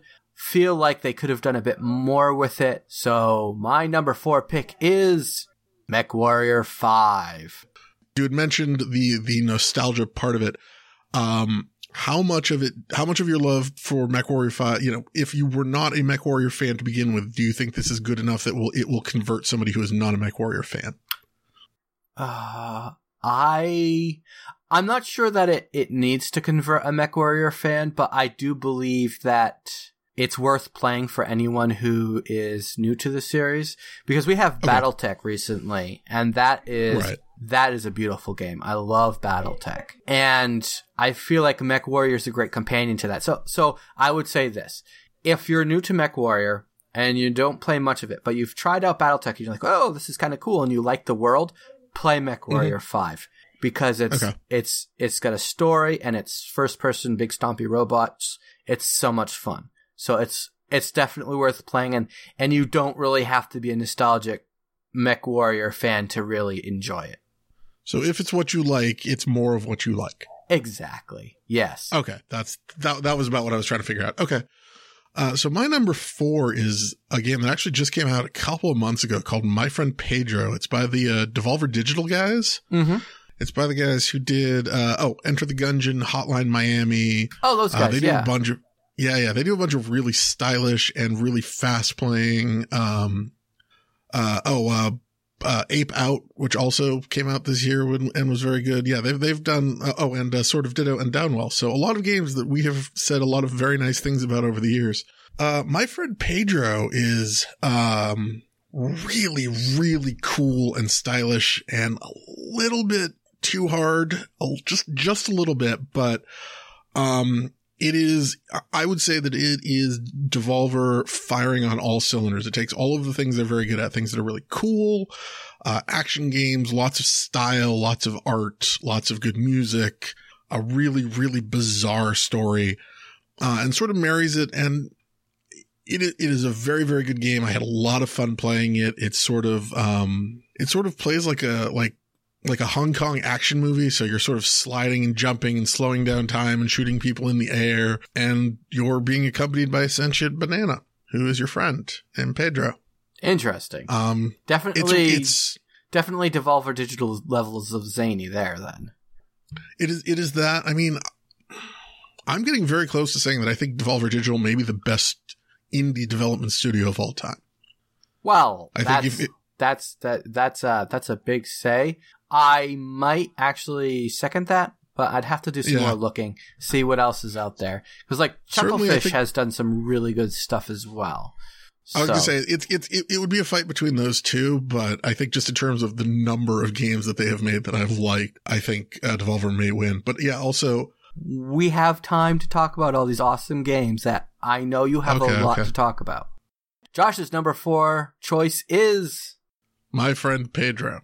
All right, and number three for me, uh, no surprise here, is Monster Hunter World. This is Did another that recent come out this year? what? Did that come out this year? Shh. Okay, as long as you're admitting that. I started playing this this year. As far as I'm concerned, I, it only really entered my world this year, and I, I, I, if I had thought about it, if I'd played it last year, it would have been on the top of my list. Monster Fair Hunter enough. World is fantastic. It is so Yep. good that just by playing it in front of my wife, she ended up getting a copy for herself, and we have both bought the Iceborne, uh, Iceborne expansion pre-release before it comes out, which I'm looking forward to talking about next year. This has been the most expensive game for us this year Yeah. because I actually I can probably say I bought a graphics card for this game. That is how much I've spent for the sake of playing this game. It is beautiful. I agree with Josh that there are some there's some visual noise. My wife also agrees with you on that aspect, but everything about, else about this game is beautiful. It is a great place to jump in if you're new to the Monster Hunter game and want to see what it's all about. Uh, I love the theme. I love the styling. I love so much about this game, and it's taken a game which I was generally indifferent about, but enjoyed playing and made it something I enjoy playing a lot. So, I agree, and I, and I think actually last year when we were talking about uh, Generations Ultimate, I said that you know that was the pinnacle of the old style of Monster Hunter, and the the jury would be open about whether Monster Hunter World would be as good of a sequel. Um, and there are things I like about it less, but I think that yes, it is absolutely as good of a sequel uh, as it needs to be, and in some ways, it's probably even better. So yeah, um, it's not on my list because it didn't come out this year, but I, I I totally agree that it is it is definitely one of the best games that I have played this year. and I think uh, it's definitely something I want to talk about in the future. in- Absolutely, In, more depth. So, absolutely. Luke's number three pick is Monster Hunter World. Uh, so my number three, and this is one that I have really gone back and forth on, and I've actually moved it up and down my list several times. Fire Emblem: The Three Houses, and I think it sits right in the middle because I think it is the one that I am most divided about, which is ironic since it's also a game about three houses divided against one another. So it's it's kind of fitting. So much of this game is great. The Fire Emblem, the Fire Emblem aspects of this game are some of the best Fire Emblem aspects. You get to level up your characters, which is brand new, or you get to pick how your characters are going to level up and what jobs they're going to go into. You can sort of guide them like a like a raising simulator, which is great. Um, you get to the, the battles are great. They've done some cool things to to change that aspect up.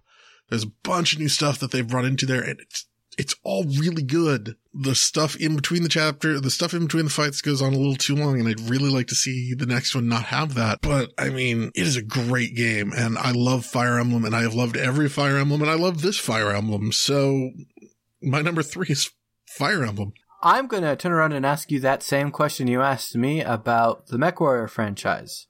Considering that you are a die-hard Fire Emblem player, do you think that this is a game that will convert people to Fire Emblem? Um, I don't know. Um, and I say that because I see, I have seen people that it has.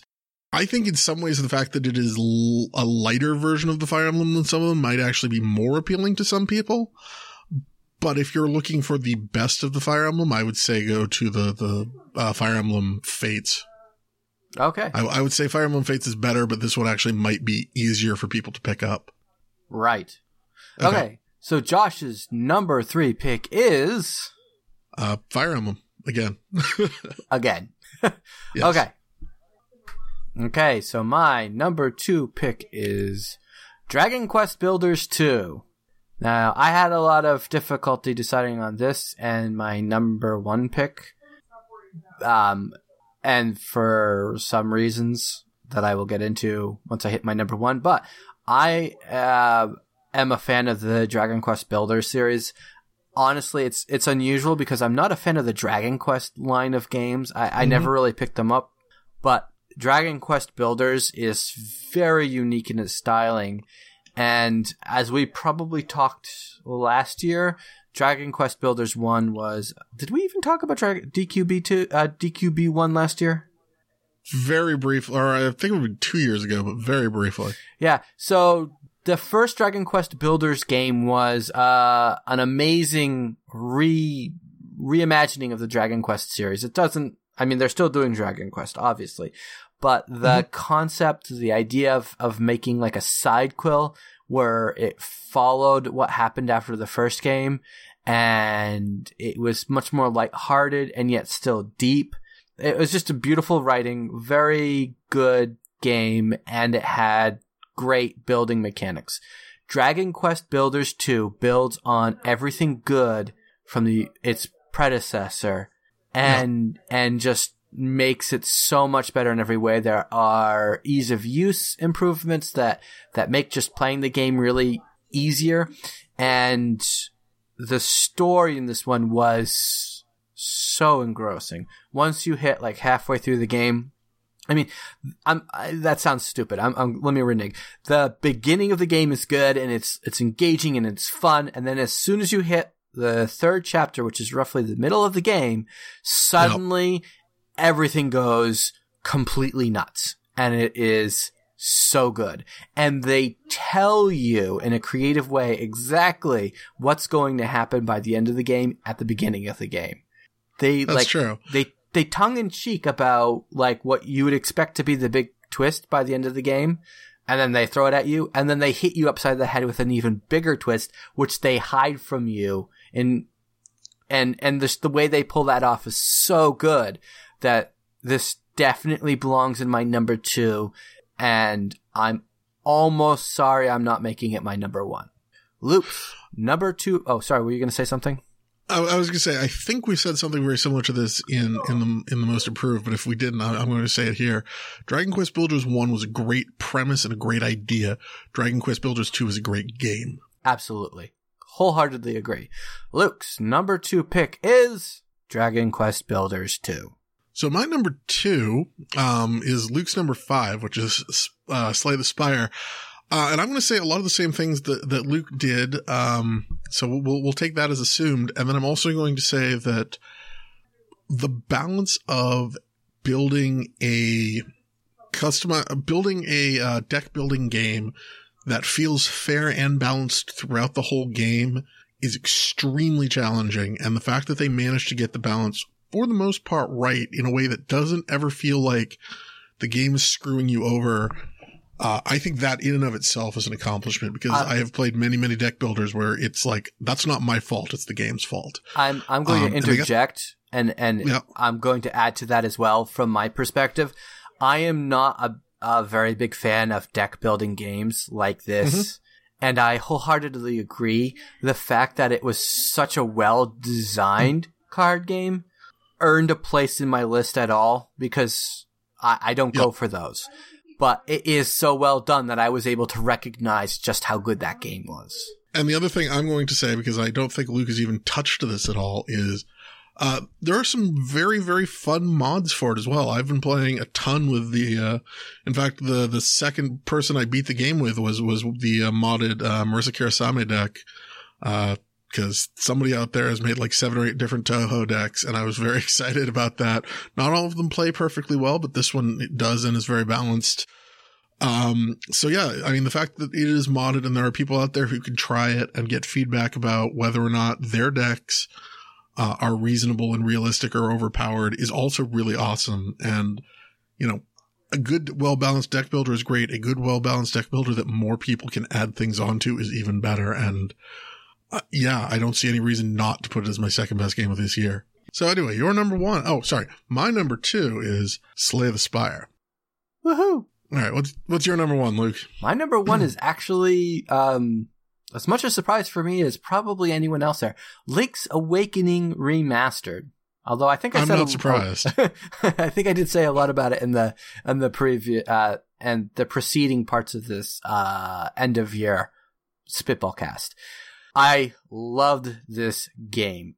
It was a game I hadn't played before, but I knew it was really good. And the way they re engineered it and they didn't just copy it, it's just, it's so good. It looks gorgeous. I don't have much more to say because I kind of covered it all already. It's, it's just a good game. It was always a good game and it's one of the best reboots I've seen in a long time as far as, especially with the, with a lot of the Zelda games that have come out that were uh, HD remakes that are just like better textures and maybe a few better models, but the game itself is untouched. This has so much more added onto it. It's like they built the game from the ground up, but exactly like the original was. And it's so good. So good. Well, and this is why I was sort of setting it up with MechWarrior 5, but I mean, kind of the same question of if you had not or if you had played it, uh, you know, back on the Game Boy, do you still think it would be your number one game of this year? I think so, and, and primarily okay. because like it is it is that good. It it is that good, and okay. I I always look for that reboot that is a little more than just like I said a reskin. I want yep. something with a little extra meat, something that looks good. I I could see myself having played the previous games and gone, oh man, they're remaking this, seen a couple of pictures and like bought the game knowing that I'm going to revisit every single dungeon and boss and see just what kind of cool stuff they did to make it look cooler, look better. Yeah. Cause it's, it's not a reskin. It's, I'm not, I'm expecting more True. and, and there was more there. Fair enough. All right. So your number one game of the year again is Link's Awakening Remastered. Fair enough. Um, and mine, speaking of a little bit more meat, is going to be the Alchemy. No, just kidding. Uh, I think about everybody already kind of has figured out what my number one game of the year is going to be, and it's Dragon Quest Builders 2. And again, I mean, I hate the fact we, we really should stop doing it in this order because you've already said all of the awesome things about it. But um, well, we probably should have planned out what order we were going to do this in to well, I, get I, the most out I of it. Just, I even just mean in general. We have kind of already said all of the amazing things about Dragon Quest Builder 2 well, in the last. Think, yeah, I think we've talked about Dragon Quest Builders in this thing like four times now between yeah, the two and, of us. And that's what I mean. It's it it's not a surprise that it won because it, such a solid game. It just is. It's, it's like the be- great it, solid game. The, yes, it is the best game I have played this year, bar none. I put I've played that game for 220 something hours, much of the time during weeks where I was working 50 to 60 hours a week. I, that game absolutely enchanted me. It does all of the things that I've wanted in a game for years. It did them the way that I wanted them done. It looks beautiful. It plays beautiful. I think the only, the only even slight knock that I can give against it is after about 200 hours, I've started to get a little bit bored with certain particular aspects of building it and had to walk away for a little while before I came back with some new inspiration. But, you know, if you could put 220 hours into a game before getting bored with it, I think that says good enough things about it in the first place. So, yeah, my number one game of the year, the best game I have played all year is Dragon Quest Builders 2, and there's nothing else I can say. I agree. Dragon- it is a fantastic game. And with that, let's get our knives out and find out about what our top three game, the Spitball Sessions top three games of the year are going to be. Okay. I second that. So what's number three? MechWarrior 5. Well, okay. Enough said. see, I was actually going to say I'm, I'm not actually sure there's anything on my list that I'm going to fight for for number three, but I, I would probably be willing to put Link's Awakening Remastered as number three. I, um, I can't. Know. I can't speak for it as well, because I mean, let's be honest. I, you and I both have Slay the Spire, and we both have Dragon mm-hmm. Quest Builders too. And I let's let's work backwards then. Okay. I cannot see any reason that Dragon Quest Builders should not be the Spitball Sessions game of the year. Like it is, it is the best game of this year. I agree. Considering how high it is on both of our lists, that it, I yeah, wholeheartedly agree. Dragon Quest Builders 2 deserves to be yeah, and the fact we couldn't go a full category without talking about uh, babbling about how much we liked it like little children. like, yeah, it absolutely deserves to be like Dragon Quest Builders 2 reminded me of that. Remember when a couple years ago when we were talking about Super Mario Odyssey and just how I could not stop babbling about it like a little child, like yeah, gleeful. It's yeah. it's that. So like so let me ask you. game that Yep. let, let me ask you a question. Do you think it is either on the list or on the top of the list of your best games of the decade? Because it's the end of the decade, too. It is definitely on the list. Definitely on the list. I think I can it would second definitely that. be on my list. If I was doing a game, you know, if I did, if I did one game for each year, it would, it would definitely be on there. Uh, yeah, I mean, I don't know. That's a really a really hard question to even answer. I think I'd have to do another entire show about that. But uh, I mean, yes, just off the top of my head, I think it would absolutely be on the top of that list, or or at least on that list, yeah, near the I- top of that list. I, I'm not sure I would put Dragon Quest Builders 2 on the top of the list, but it definitely deserves a spot fairly high up. Yeah, It- I I would say it is definitely one of the best games of the past ten years. hmm Okay, so if we're working backwards, what's number two for you? I mean, I kind of, I'm still kind of sticking with Slay the Spire. If you want to push that to number three, I'd, I'd, I'd be willing to talk, but I think it definitely belongs on the list. Let me see. Ah, Slay the Spire. You know what? Uh, okay, you know I'm I'm actually gonna be magnanimous in Okay. understanding the fact that Ma- MechWarrior Five may have. I, I like. I'd love to have MechWarrior Five higher, but I do agree with you in the fact that Slay the Spire is on both of our lists, and it is a unique title that that has drawn both of our attention and love. So I am willing to say Slay the Spire does deserve number two. If you're willing to give me Mech Warrior five for three, I was gonna say, I think also your wife would probably put Slay the Spire on the thing. Um, yeah, she probably would because she loves that game. That's she she she alternates daily between playing um Monster Hunter World and Slay the Spire. yeah, I know. Um, so my one thing about about Mech Warrior Five over Link's Awakening is Oh, it's not even in the top three of your list. Yeah, It's there not is- even above a game that came out this year. there, or, or it's not even above a game that didn't come out this year. The the only reason I really didn't put it higher is because I I didn't feel justified in pushing it up because I hadn't played it very much because I just got it, you know. I know. Um, but I do think it's good. I do think it's it's worth a place on there because it is a very faithful MechWarrior Mercenaries game, and I think it does everything I would want. Like it does the bare basics of of what you would expect from a MechWarrior campaign style game, and without adding on loot boxes or crazy um, microtransaction stuff as well, which I am so happy for. Well, you do need the, the Epic Store, so there is that aspect. Ah, yeah, I know. That's uh, uh, uh, Well, see, you, you, you've got me between a rock and a hard place here because I see where you're coming from with Mech Warrior 5.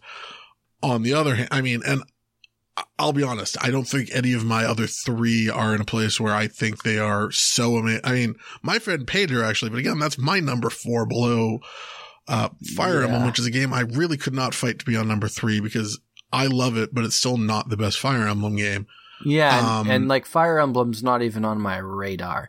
Um, Well, yeah, but it's it's not a game you'd like. But I mean, the problem is I already know that Link's Awakening is great. So there's part of me that's tempted to put say that should be on there because Link's Awakening is great. But I haven't played Link's Awakening remastered, and I know you really like Mech Warrior, so I am kind of tempted to give Uh, it to you. let let me stop and think for a second. Um, you know what? I'm just gonna say this. I'm gonna say let's make it Link, Link's Awakening remastered because they're both kind of like revamps of an existing franchise. True. In reality, Link's Awakening remastered is is is so much more of an improvement of its predecessor, whereas MechWarrior 5 is more of a faithful remake. And last but not least, Piranha Games, you wounded me. Why did you have to take Epic's? Uh, I know why they did it. It was just too big a deal, but like, And- it's yeah, just and that's sort of it's why I'm- such sleazy business that EA, not EA, Epic, Epic did um, to get just for exclusivity. Couldn't you Yeah. have just let them be on both platforms? It would have been so much better for Piranha Games if they were on both platforms.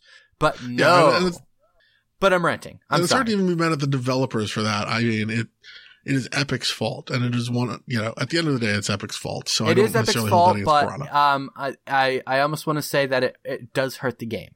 It hurts I'm the sure it game does. because it is behind Epic's platform in an exclusivity deal for an entire year. Yeah. And I will also say this. Two days after you bought Mech Warrior 5, you went and pulled out your Mech Warrior 2 discs. Two days after you bought Link's Awakening Remastered, you did not call me up to ask to borrow my copy of Link's I- Awakening. Uh, wow. I, I can't I can't argue that. I actually found this. It was sitting in uh, on the floor of I don't even know why. It was on the floor on my landing for my stairs. I just saw it. I'm like, hey, what's that doing Your there? cat's your cat was playing Mech Warrior in the middle of the night. It must have been. It was very weird. I haven't even tried to install it yet, but I, I see where you're coming with that. It, it- yeah. uh, so okay, we'll we'll say that right now. Our top three games, Spitball Sessions' top three games of 2019 are Link's Awakening Remastered at number three, Mm-hmm. Slay the Spire at number two, Mm-hmm. and Dragon Quest Builders 2 at number one. I agree. An honorary winner, Chrono Trigger. that works for me. Number zero is Chrono Trigger. This has been Spitball Sessions. Uh, best Yes, games of 2019. That one easy. And Josh, Josh, you have something to say. I promised a wrestling promo to close out the show, and I have a wrestling promo to close out the show. I've been hearing over the last few months, maybe even the last full year, that people are saying that Spitball Sessions is over. Well, Spitball Sessions ain't never over. Spitball Sessions is for life. And without us, without Spitball Sessions in the wings, video gaming and podcasting will be boring. So, Luke and I have an announcement to make. Luke, why don't you take the announcement? We're coming back, baby. We're coming back, baby. And we haven't quite figured out how, we haven't quite figured out when or where, but you guys will be the first to know, and you guys will be the first to hear. And we promise you that it is going to be awesome. But till then, in the great words of Kenny Omega, goodbye and good night. Bang.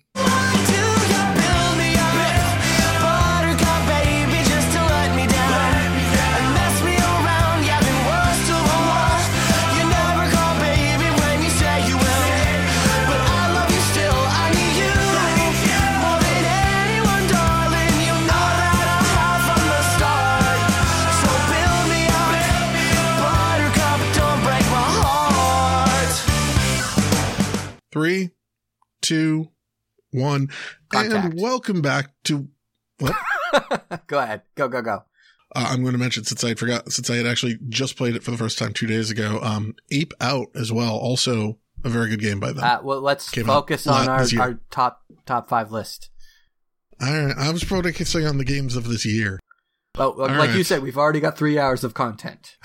Two and a half now. Two and a half.